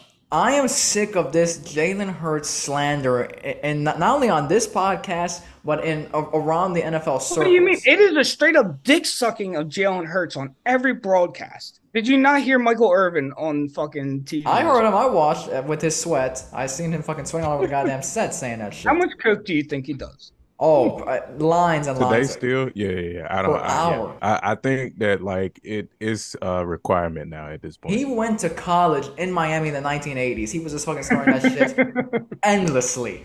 Come on, get the hell out of here. Uh, he probably still does it now. He came in for Carson Wentz. Last year, they're like, okay, yeah, th- this is his time to get acclimated and see what he can do. They then then he, they bring in DeVonta Smith. They got AJ Brown. Then they said he needs to win this year and prove that he can be the top quarterback in the league this year, or else his them drafting him will be a fucking failure. Now that he's playing well with these guys and actually, you know, winning. It's like, oh yeah, Jalen this, Jalen that, th- discrediting him, especially on this show with Michael. But if But he was, to that finish. same I, point, I, will let you talk. I'll let you talk. I'll, I'm I'll, I'll let you talk. I'll let you talk. I'll let you talk. This is my show. I, don't, Uh-oh. don't, don't, don't, don't Mike's hosting again. goddamn. This, this is not first take with fucking uh, Malika Andrews, okay? I'm not pulling. You're not fucking pulling that bullshit with me. Let me. I let you talk. I, I listen to you. Let me fucking talk now. But if Jalen Hurts was playing horribly with these with these players in this team, he would be getting fucking shit on to the max. But because he's playing well, people are giving him no credit at all. They're like, oh yeah, he, he, he was supposed to play this way. No shit. And they, he's proven that he could be a top quarterback in this league. And I think that he will be the MVP this year. It is hard to play poor when you have guys who can pick up your fault. When he had a lesser team around him, they he didn't make them better. Fucking when he came in for Carson, all he did was running around. He won the first game. Everybody said, "Oh my god, this guy's great." They lost the next four last year. He didn't make it. The Eagles didn't beat. They beat one team over 500, and it was the Saints, who they played a third string quarterback against. That's it. They fucking made the playoffs barely because the fucking NFC East was ass. Like that was it. They're he you put any fucking solid quarterback on the Eagles, they're playing the same level. He's not his legs are the difference maker. He's a good playmaker. His arms fucking improved, his accuracy has improved, but he still makes fucking awful throws at times. And then AJ Brown and DeVonta Smith, the DeVonta Smith catch for the bomb where he literally fucking caught it over two guys. How, how are you going to credit Jalen Hurts for that? And the fourth fourth and goal with time expiring to go into half, that was DeVonta Smith again. DeVonta Smith played out of his mind, and Jalen Hurts is reaping the rewards for it. Listen, th- there was there's no Brucey, Brucey from the longest yard could come to the fucking Eagles right now and say, ha ha, hike, and fucking be MVP.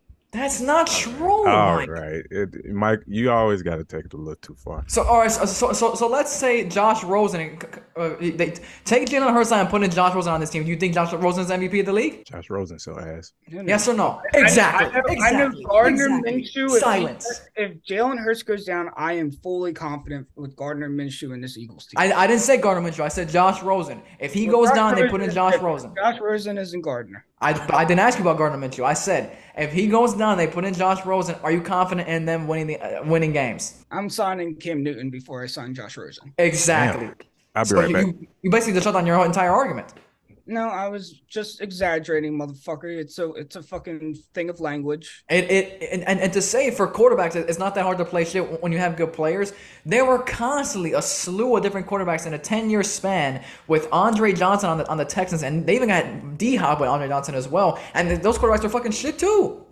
It was not the same. It They was. It really was. The same. They had two great wide receivers, yes, but the Eagles have two great wide receivers in Quez Watkins and Dallas Goedert, a great offensive line, Miles Sanders, Kenneth Gainwell. Like, let's not act like in a good defense. Darius Slay, fucking, let's not act like this is like. And the Eagles literally scored twenty. They're averaging like twenty four points and a half. They don't fucking score anything in the second half. Right, I agree. I agree. I agree. I agree. I'm, I'm not saying that it's all Jalen Hurts, but I'm saying you keep It's, it's saying. just a, it's a very good team, and I agree. I'm agreeing with you. Absolutely. Jalen Hurts is having a very good year, but let's not act like he is fucking needling the thread, throwing absolute bullets into tight windows. Like he's not making these plays. The only thing, the only time we're ever saying wow is when DeVonta and AJ make a great play, or when Jalen extends plays with his legs. That's the only time when he hurt, burrows over fucking defenders to score a touchdown like he did today. That's the only time people are saying, "Oh my god, this is fucking amazing to watch." But I'm saying you keep saying, "Oh yeah, the, the defense is playing well," which they are. They are a good defense, and they're putting in Jalen in, in positions and great spots on the field, and he's capitalizing on those on those opportunities. If he wasn't, he would be getting Yes, shit I on. agree. But because he, He- is, he is they're not giving him any credit at all. job. He's deserving to keep the job. But I'm also saying be cautious because once you pay this guy and things aren't fucking shored up like they are right now, will he be able to carry a team like Carson Wentz did when they had the practice squad around him and he took them to the NFC East? They won the NFC East title. They made the playoffs don't- last I year. Barely. That that was a whole different situation. There. Playoffs is playoffs. Playoffs is playoffs. You, you, you get to the playoffs. Carson zero- Wentz, when Carson Wentz came to the Eagles, drafted number two overall. He instantly made that awful roster better. They we saw the we saw the fucking light at the end of the tunnel. Year two Super Bowl. It's it's just a completely different situation that Jalen walked into. He had two awful teams. He he came into Eagles were took one to the playoffs. we- took one to the playoffs. Don't, and don't and nobody fucking thought we were gonna go anywhere. Trust me, like nobody, only fucking fools were like, "Oh, Tampa Bay, we got a real chance to beat this team." No shot. We all knew that was a fluke playoff appearance. It was like the year the, the team made the playoffs uh, with the fucking losing record. Like we all knew that it was just a fluke. It was a lucky chance. This team is just loaded. That's all it is. It's loaded. no, th- there is no luck to the fucking playoffs in the NFL. You either get there or you don't. Okay. And Jalen Hurts played the defending Super Bowl champions in the playoffs. You're you're pretty much like saying Rex Grossman was fucking good too. Then like he was he was fucking carried by a team as well. Rex Grossman sucked. There's nothing I can, I can say about Jalen Hurts that that'll change Mike's mind and, and get and get him to give Jalen Hurts any credit at all. I So I like Jalen Hurts. I think he's fucking good. I do don't not. you don't you don't like carry- Jalen Hurts. I do not think he can. I do like him. I just am annoyed by people that actually think this guy could carry a shitty team and put him on his back. He's got great leadership qualities. He fucking he does everything right. He says the right things. He doesn't put the team in bad situations, and he fucking extends plays whenever he needs to. He is a fucking killer to, on third down and long. Like he will go get it. He puts his body on the line, and like, what more can I ask for? But he isn't making throws where I'm like, God damn, this is my franchise quarterback. Lamar Jackson makes throws where I'm like, God damn, like I wish that was, guy was on my team. Josh Allen makes plays where it's like, holy fuck, is this guy even human? People will watch this podcast for the first time and think, "Oh yeah, you know, Mike's this, yeah, Mike's this this real guy talking about J- uh, Jalen Hurts." Go back and watch. All, if, if, if you're talking about Jalen Hurts last week, Mike would be fucking shitting all over this fucking guy because of what he did to Carson Wentz. It's not even. It's not. Jalen Hurts. I, I said the same thing I said last week about Jalen Hurts. He didn't make those throws. AJ and DeVonta made those catches. Oh, One time I was hooking up with this girl who had avocados for dinner, she said, and I was driving her back to my place to smash, and she threw up in my car and got it inside the fucking vents. So we cleaned up what we could, and the next day I turned my car on it, and for like probably three weeks, I just got hints of avocado fucking coming through the vent. Did you still oh. hit? Yes, I did. Give her a toothbrush and mouthwash. oh shit. Jesus Christ, man. All right. Well, that should do it for this week's podcast. We appreciate you guys have uh, I say appreciate you guys having us on again. It's not the really their choice, but um,